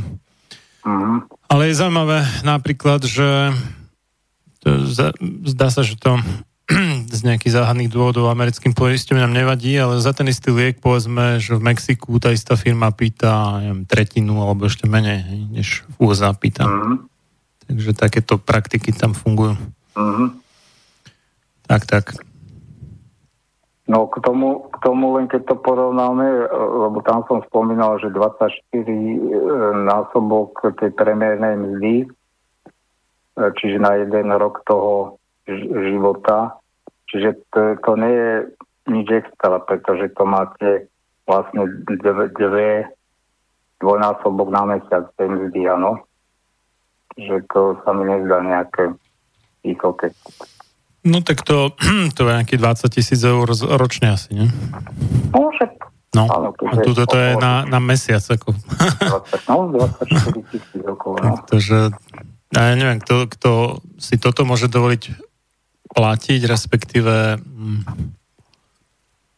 ako, ja neviem, či to poisťovňa hradí plnú výšku aha, tohto, aha. lebo to, to mi príde ako úplne uletené. To z toho pacienta asi nevytreskajú toľko peňazí, aby sa im to oplatilo. Hej, hej, no. Takže vidíme teda rozdiely a áno, je to záhada, že ako tam ten systém zasa funguje. Absolútne teda neviem, no. Dobre, tak um, čo, čo som spomínal, že teda lekárne ponúkajú nejaké, nejaké zľavy, hlavne na, na lekoch, tak e, teda sú to na tých voľnopredajných, e, ktoré uh, nie sú na spis. A uvediem, že čo je povinnosťou lekára, čo sa týka predpisovania lieku a čo je potom teda povinnosťou lekárnika. Lekár má povinnosť pri predpisovaní lieku uvieť a informovať pacienta o cenách všetkých náhradných generických liekov. Tak toto sa mi občas stáva, že mi to teda, alebo niektorí lekári, alebo jeden, dvaja, s ktorými sa poznám, moja praktická lekárka plus pár ďalších ma takto informujú, pozerú do počítača a teda e, podľa tej súčasnej kategorizácie mi teda po stav na tom trhu. Ďalej lekár je zodpovedný za správny výber liečiva a cesty podania, liekovej formy lieku, veľkosti a počtu generický preskripcii môže lekár zakázať výdaj náhradného lieku, ktorý je pre pacienta z medicínskych dôvodov nevhodný a lekárnik, to som spomínal teda, že e, povinne informuje pacienta o cenách všetkých náhradných generických liekov aj o výške doplatkov a vydá najlacnejší dostupný liek, ak pacient nepožiada o iný. Prínosom pre pacientov je aj to, že sa zvýši ich bezpečnosť, keďže sa zabráni predpísaniu rovnakých liečiv pod rôznymi obchodnými názvami. K tomuto dám takú osobnú skúsenosť, nejde úplne... Moment, to akože jednému pacientovi predpíšu dvaja rôzni lekári ten to isté liečivo? Áno, to, to sa stalo? Uh, Fakt? No, akože s tou istou účinnou. No jasné, rozumiem. Mne sa, sa stala, mne sa stala, nie je celkom takáto situácia, ale po operácii nohy a to mi ostalo už do životnej bolesti, tam poškodený nerv. Uh, som chodil k jednomu chirurgovi a ten teda najprv skúšal všetky tie analytika prvého rádu, že sú ibuprofeny, balgeny a tieto. Samozrejme ani, ani ťuk, ani percento to nezaberalo. A zaujímalo, že bral som nejaký liek a potom na ďalšie návštevy mi predpísal iný liek a to bolo tuším, áno, 2011 No, neviem, tam, tam ešte neuvádzal teda účinnú látku, ale priamo e, názov lieku. No a ja som prišiel do lekárne a ona mi, tá lekárnička hovorí, že, že tento nemá a ponúkla mi iný. A ponúkla mi zrovna taký, čo mi predpísal vlastne predtým. No ja som sa začudoval, že jak to, že mi ponúka taký istý, čo už som mal predtým, ktorý mi nezabral a ona mi hovorí, lebo má tú istú účinnú látku.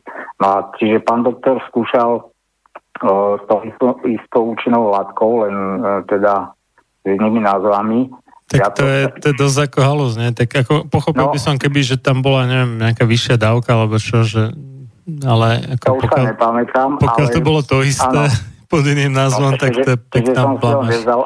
Ale, ale prečo to hovorím? Lebo ja tu, ja tu teraz náražam, však to, k tomu sa dostaneme širšie inokedy na tú uh, medicínu založenú na dôkazoch a jak sa všetci oháňajú, že gener, generický liek vlastne má tú istú účinnú látku, musí to mať tie úplne tie isté účinky ako ten uh, originálny a bla bla bla.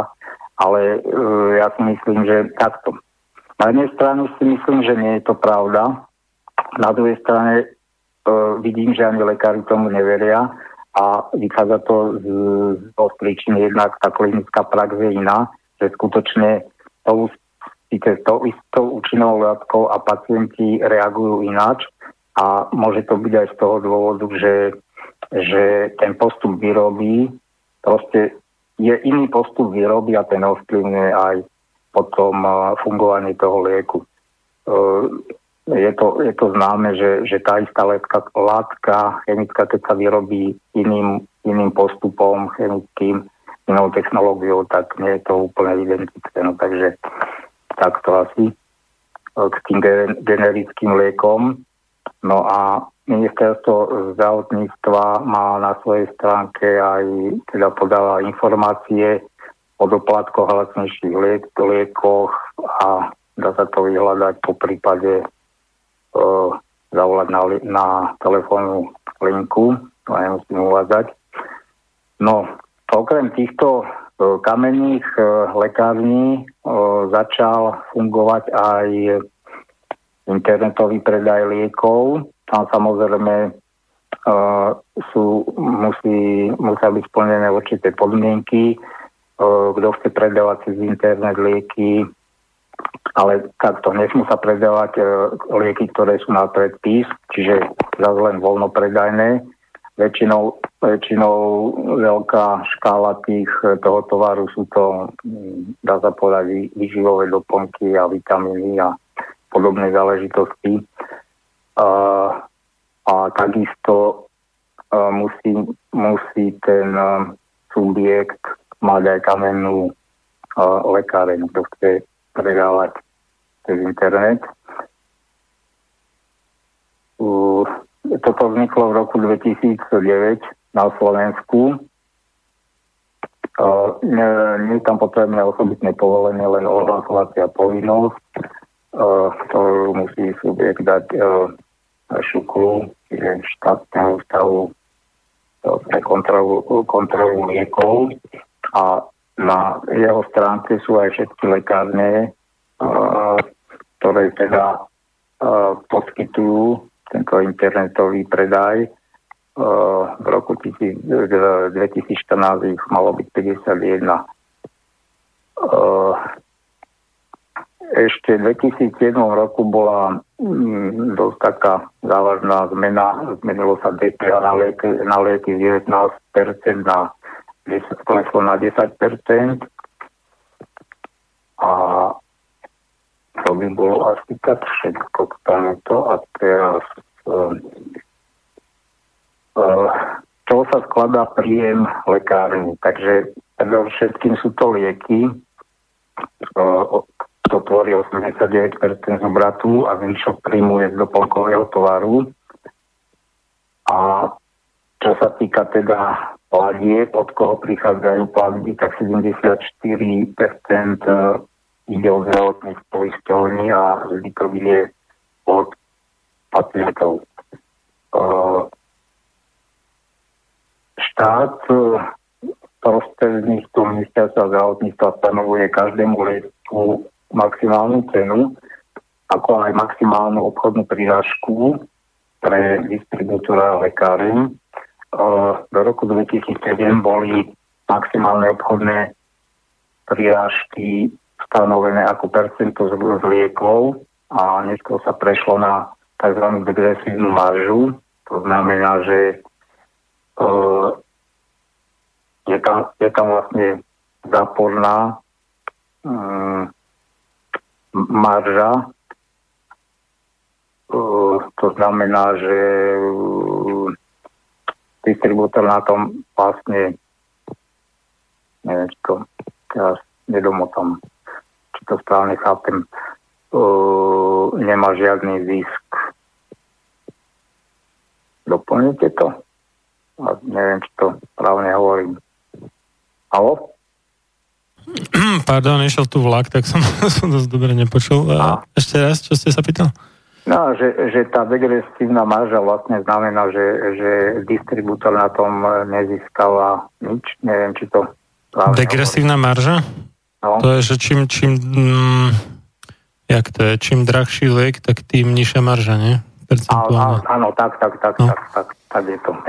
Áno, čím drahší liek, tým, tým sa znižuje. Oni, oni na tomto urobili takú fintu, ne? čo som sledoval u tých vakcín napríklad, že oni sa distribuovali buď akože kusovky v balení po jednom, alebo potom po 10 kusov.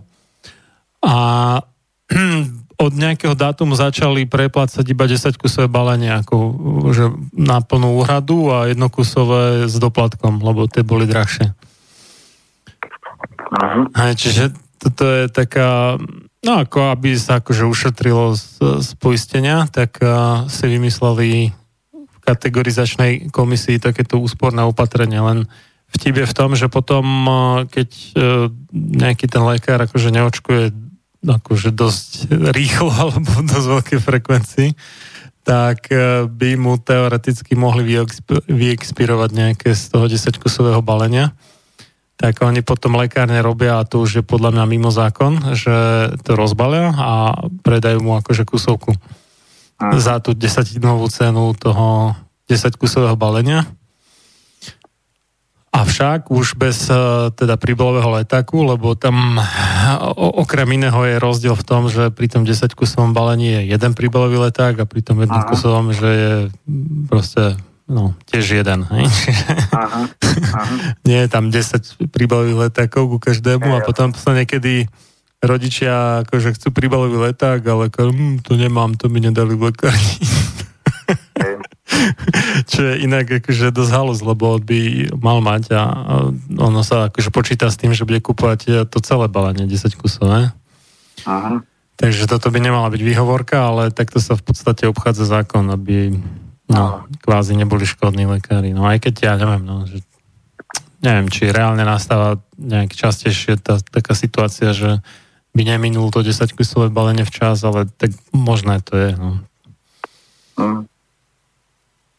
Takže to, to bola tá degresívna marža zrejme, hej, že sa ty myslí, že keď je drahší ten liek, alebo teda to balenie, že väčšie balenie, tak uh, je na to menšia marža. No.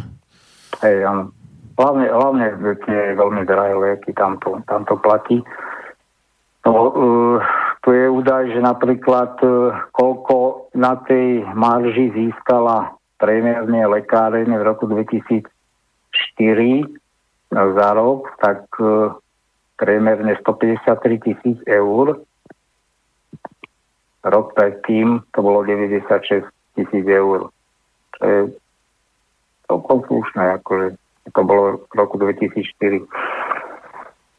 Teraz lieky nehradené do zdravotného poistenia a jedno, či sú predpísané na recept alebo voľno predané, nemajú určenú maximálnu obchodnú prírážku. Čiže tam e, tá marža môže byť e, veľmi vysoká. Ani ich ceny nie sú regulované, podobne ani ceny doplnkového sortimentu. Čiže tam skutočne sa dá na tom celkom slušne ryžovať. E,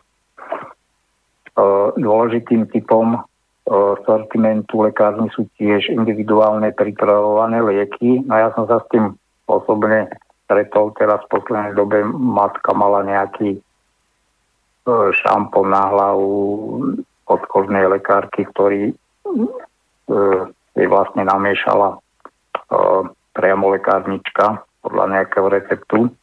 Ale čo mám skúsenosť, tak veľmi, čo je zaujímavé, dosť málo lekárni to robí. Proste tieto e, praktiky alebo tieto technológie prípravy priamo lekárnikom ako by zanikali v poslednej, poslednej dobe. A tam som zháňal kedysi, je to taká, že mm, zmes, je tam, tuším, určite tam vápenáky a takéto a horečnáky a proste je to akože na odkytelenie organizmu. Nie je tam nič extra v tom, plus nejaká soda bikarbona. Je tam, je tam pár zložiek e, percentuálne zastúpených v nejakom pomere a v Dubnici to nerobí nikto. No a v, no, v Novej Dubnici uh, jedna lekáreň. Pritom je to úplne, by som povedal, triviál, triviálna záležitosť, ale neviem, či, či sa im to neoplatí, alebo nechce sa im, im zapodievať, ale proste realita je takáto. No, a no tak je to náročnejšie, než len posúvať krabice. No. Tak hej, no asi ani. Ale hovorím, že vlastne tá práca toho lekárnika sa teda mení. No, týmto touto ekonomikou. No, tak sa to tak nejak ako jak to povedať, no kedysi väčšinu sortimentu lekárne nejakým štýlom akože prešla uh, rukami toho človeka, akože výrobne vzaté všelijaké tie oločeky, mastičky. Keď nič iné, tak aspoň to z veľkých balení dával do menších alebo niečo také. Keď to už tam nepripravoval, dnes už to nehrozí. Ja si ešte pamätám, neviem, koľko rokov dozadu, to je 15 rokov možno, že peroxid vodíka, že mi dali, akože odleli z fľaše do menšenia, tak? Neboli tam žiadne tie konzervanty, či čo sú to parabeny a takéto hovadiny. A teraz už človek kúpi iba proste plastovú flaštičku, ani nie, že sklenú, ale plastovú a tam už sú nejaké veci navyše oproti tomu uh, čistému roz, roztoku peroxidu vodíku. No tak akože asi to má dlhšiu trvanlivosť, ale no. Uh-huh. Áno, už to tie čisté, čisté úrovne ako kedysi. No a čo sa teda týka týchto individuálne pripravovaných liekov, tak uh, istými stanovuje ministerstvo zdravotníctva ako tzv. taxa laborum. Výška cien sa od roku 2004 približne zdvojnásobila rovnako samotná spotreba, no to je zaujímavé, sa v počte balení od roku 2005 do roku 2013 viac ako zdvojnásobila. Narastli aj náklady a to viac ako teda viac ako 4,7 násobne. To uvidíme neskôr, že, že čo sa týka tých liekov, tak napriek, jak si neviem, či to skutočne je snaha, alebo len sa to tak deklaruje, že mali by sme znižiť tú spotrebu liekov, lebo máme veľmi vysokú a ministerstvo to vymýšľa e, kvôli tomu zniženiu. Napriek tomu stále väčšia, väčšia, väčšie peniaze aj poistovne platia za lieky, aj pacienti a e, sú aj väčšie doplatky teda zo strany pacientov aj väčšia spotreba, takže nejako to nefunguje snaha znižiť spotrebu. Ďalším príjmom tých lekární, aj keď teda teraz už tým e-receptom to zaniklo, je, pokiaľ ale máte ešte uh, klasicky vypísaný recept a dostanete ho do ruky, tak uh, je tam poplatok 17 centov v lekárni. Uh, to predstavovalo príjem pre lekárne 700 tisíc eur v roku 2003 a predstavuje to asi 0,4 celkovej marže lekárne. A teraz je tu zaujímavý... A to alternatíva je čo ako k tomuto? K tomu poplatku? No nie, že, že nerozumiem ako tomu poplatku, že to je, akože, že to nie je celé elektronicky spracované, tak ich to ako viacej vyjde z spracovanie toho, alebo prečo to tam je vlastne ten poplatok? Mm, neviem. Neviem. Viem len teda, že pokiaľ lekár funguje naplno, čo sa týka ele- e-zdravia, to znamená, ak vypíše elektronický e, recept a ten musí byť e, podpísaný jeho elektronickým e, podpisom, lebo pokiaľ nie je podpísaný, tak vlastne to nesplňa všetky tie požiadavky na, na ten e-recept. Takže pokiaľ je to e-recept, tak vám vlastne ani nevydáva žiadny papier do ruky. Uh, idete priamo do hoci, hoci ktorej lekárne a hoci ktorá lekáreň uh, na základe vašej uh, zdravot, vášho zdravotného preukazu tak uh, ide elektronické prepojenie cez vlastne prostredníctvom vášho preukazu tie identifikačné údaje a už ten recept je evidovaný v lekárni. No a jednoducho oni to, oni to... Že to je tak ako motivácia na prechod na to je zdravé, nie? Áno, oni to, oni tvrdia, že, že na tým, že neviem koľko miliónov e-receptov bolo e, vydaných, teda uh-huh. tá inštitúcia, ktorá to zaviedla, alebo e, bola zodpovedná za to zavedenie zdravotníctva, tak tvrdia, že niekoľko desiatok miliónov eur sa ušetrilo a že to šetrí aj papier a vlastne keď zrátali tie náklady, tak mi to vyšlo niekoľko desiatok miliónov eur. Takže asi takáto je situácia. Nie všetci ešte teda lekári fungujú Teraz ja som inak akože tak dosť neinformovaný v tomto, takže teraz keď príde teda s tým akože že má elektronicky vystavený recept pacient, tak čo tam iba mu tam pipne nejakú kartičku a... Áno, áno. Ono to malo... A lekáren si to načíta z nejakej centrálnej databázy, že čo mu bolo predpísané. Lebo, lebo, lebo vlastne cez ten portál je ten lekár spojený jednak lekárňami, jednak je jednak má možnosť uh, myslím, že nahliadať do, do dokumentácie alebo v rozsahu, hej, ale zasa, za, k, tomu, k tomu dám samostatnú tému, lebo je to toho viac, ale jednoducho áno, v tej lekárni e, to funguje tak, že už tým, že teda on to vôbec odošle cez tým portál, tak už na lekári vo všetkých lekárniach, áno?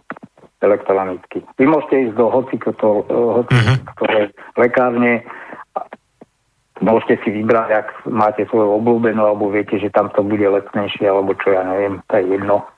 No, tak ale hoci ktorej, ako, ako tam samozrejme majú ten liek, môže sa aj stať, že momentálne ho nemajú. No a jednoducho na liek dostanete. Kdežto, keď vám ešte klasicky, aj keď to má ako vytlačené na tlačiarni a tak, ale není to vlastne neprešle to tým portálom e-zdravia, čiže nie je prístupný elektronicky pre všetky lekárne, tak ho máte fyzicky vytlačený v ruke a s tým tým receptom idete do, do lekárne a tam zaplatíte ten uh, poplatok. Uh-huh, uh, Ale čo chcem povedať, no skúsenosť je taká, že áno, je to, je, je to určite na niečo dobré, ale má to jednu nevýhodu pre pacienta, lebo keď máte fyzicky ten, ten recept v ruke, tak sa vám zväčša nestane, že by ste zabudli si to vybrať. Ale keď ho nemáte, tak sa vám kľudne môže stať, že zabudnete si vybrať ten lieky a tam tá tam tá platnosť toho receptu byla, ja neviem, len niekoľko dní.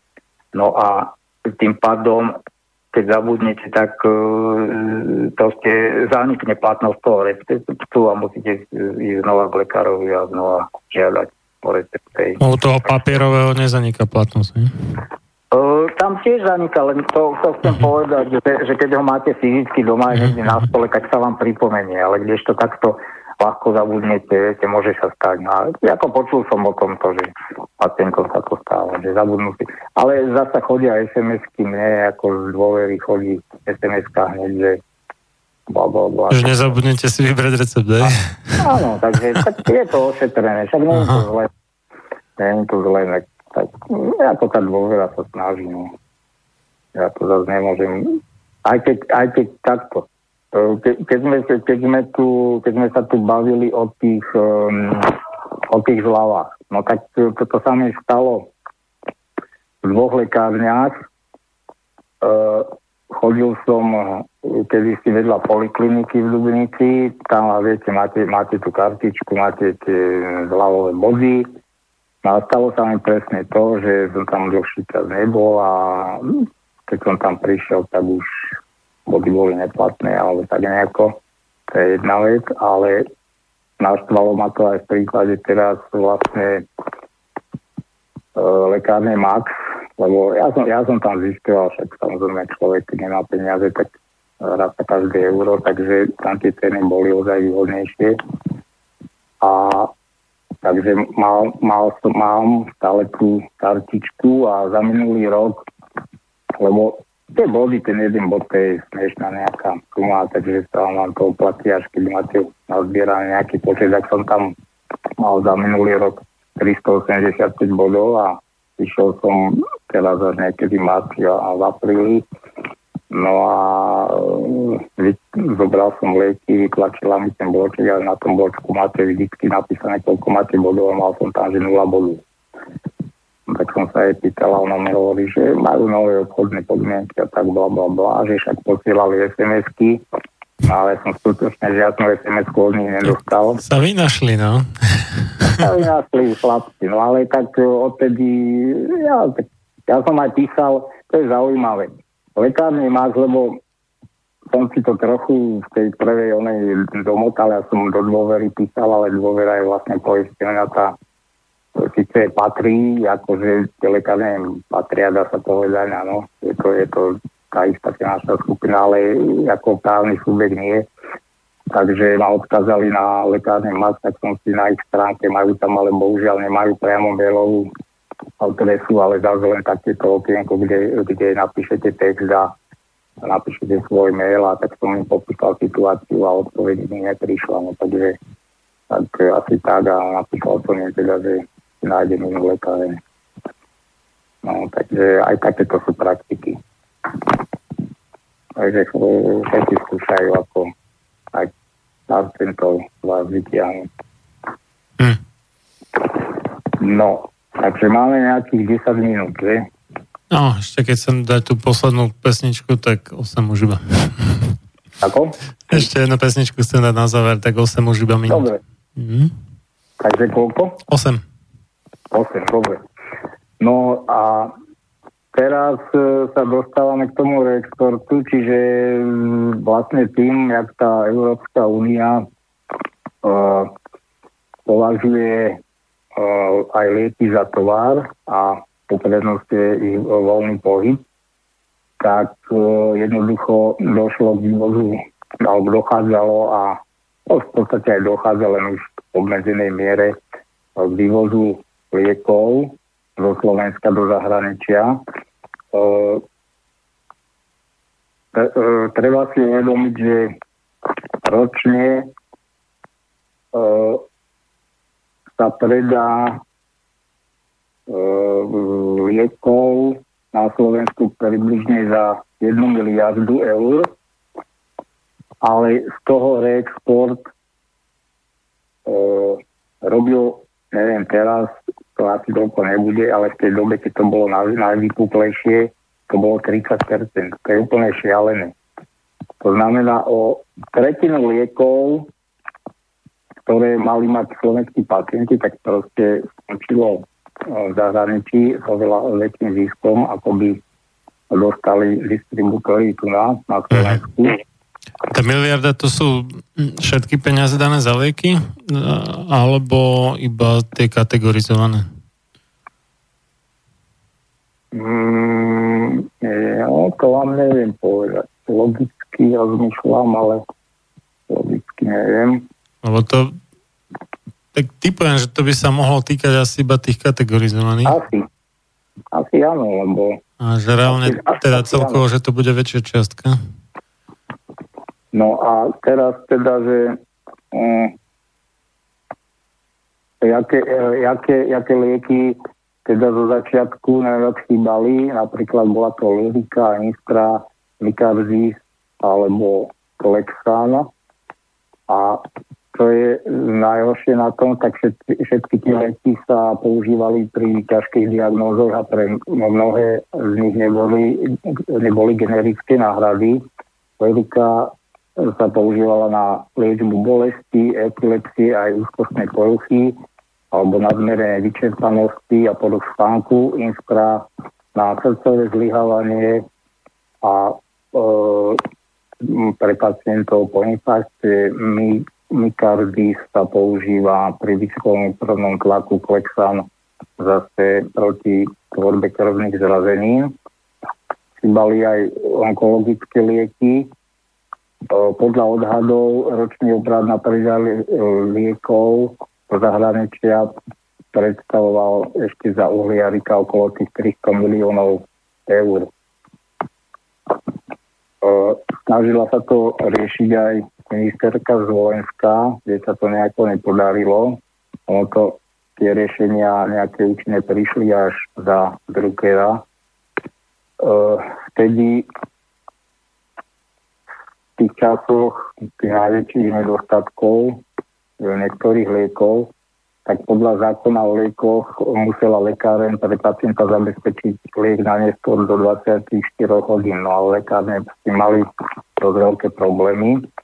Viem aj teraz teda, že keď niektorý liek nie je, nemá dotyčná lekáren, tak oni obvolávajú alebo zistujú, či ten liek má iná lekáreň a snažia sa vám ho do, neviem, teraz je to tušne 48 hodín do 48 hodín akože zabezpečiť.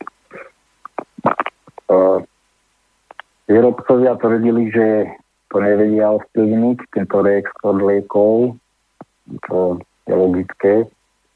A teda tvrdili, že dôvody nedostupnosti nie sú na ich strane, ale jednoznačne spočívajú v reexportných aktivitách v rámci rekázka medzi dodávateľom lieku a pacientom.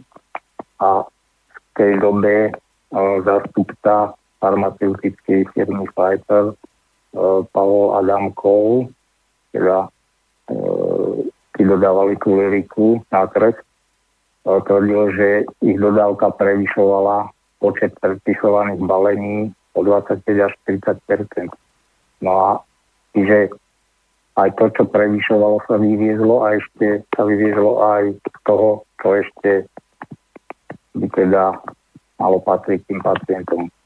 Ministerstvo zdravotníctva sa snažilo zamedziť e, tomuto vývozu podľa novely, e, ktorá, ktorá bola schválená alebo prijatá v januári 2017 roku. E, by mali distribútory informovať štátny ústav pre kontrolu liečiv o plánovom vývozu lieku do zahraničia. A v prípade nedostatku lieku na trhu by ústav nemal povoliť uh, jeho vývoz.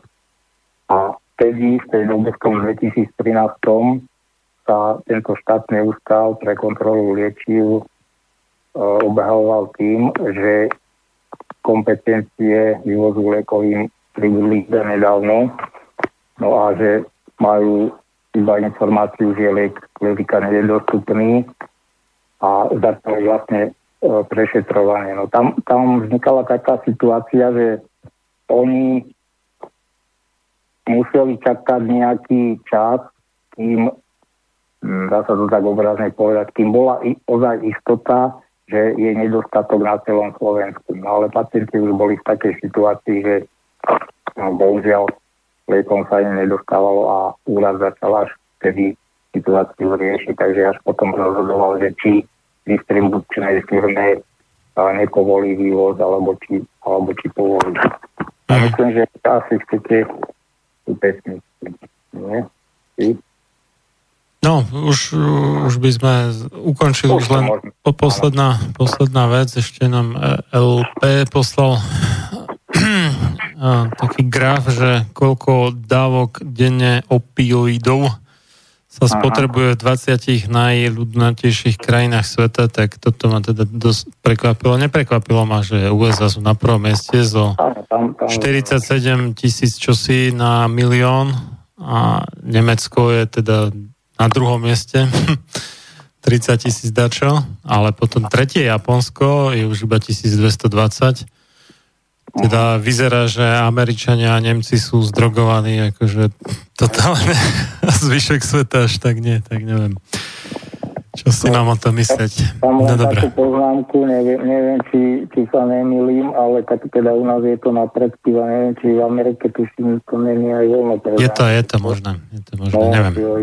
Takže no. Dobre, tak ja ďakujem veľmi pekne za účasť dnešnej relácii.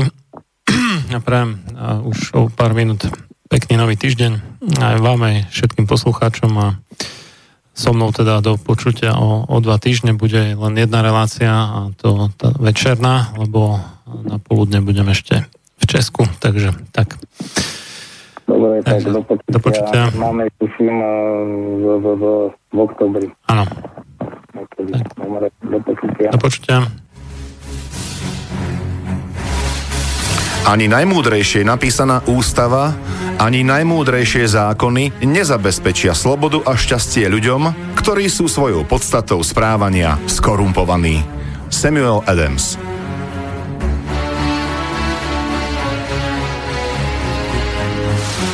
Počúvate Slobodný vysielač.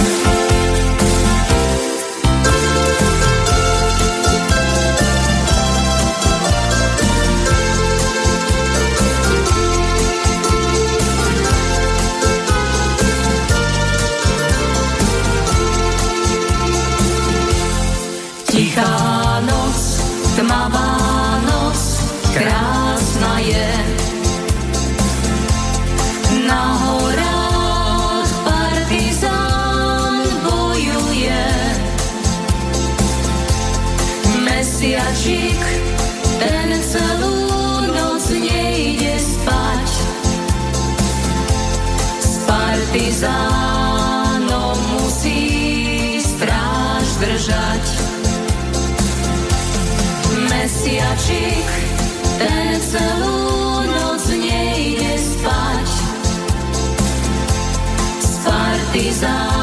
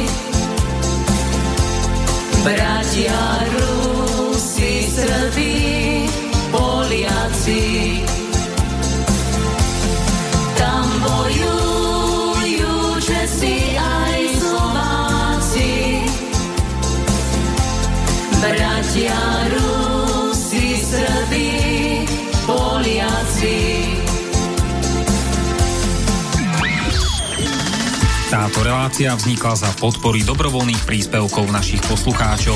I ty sa k ním môžeš pridať. Viac informácií nájdeš na www.slobodnyvysielac.sk Ďakujeme.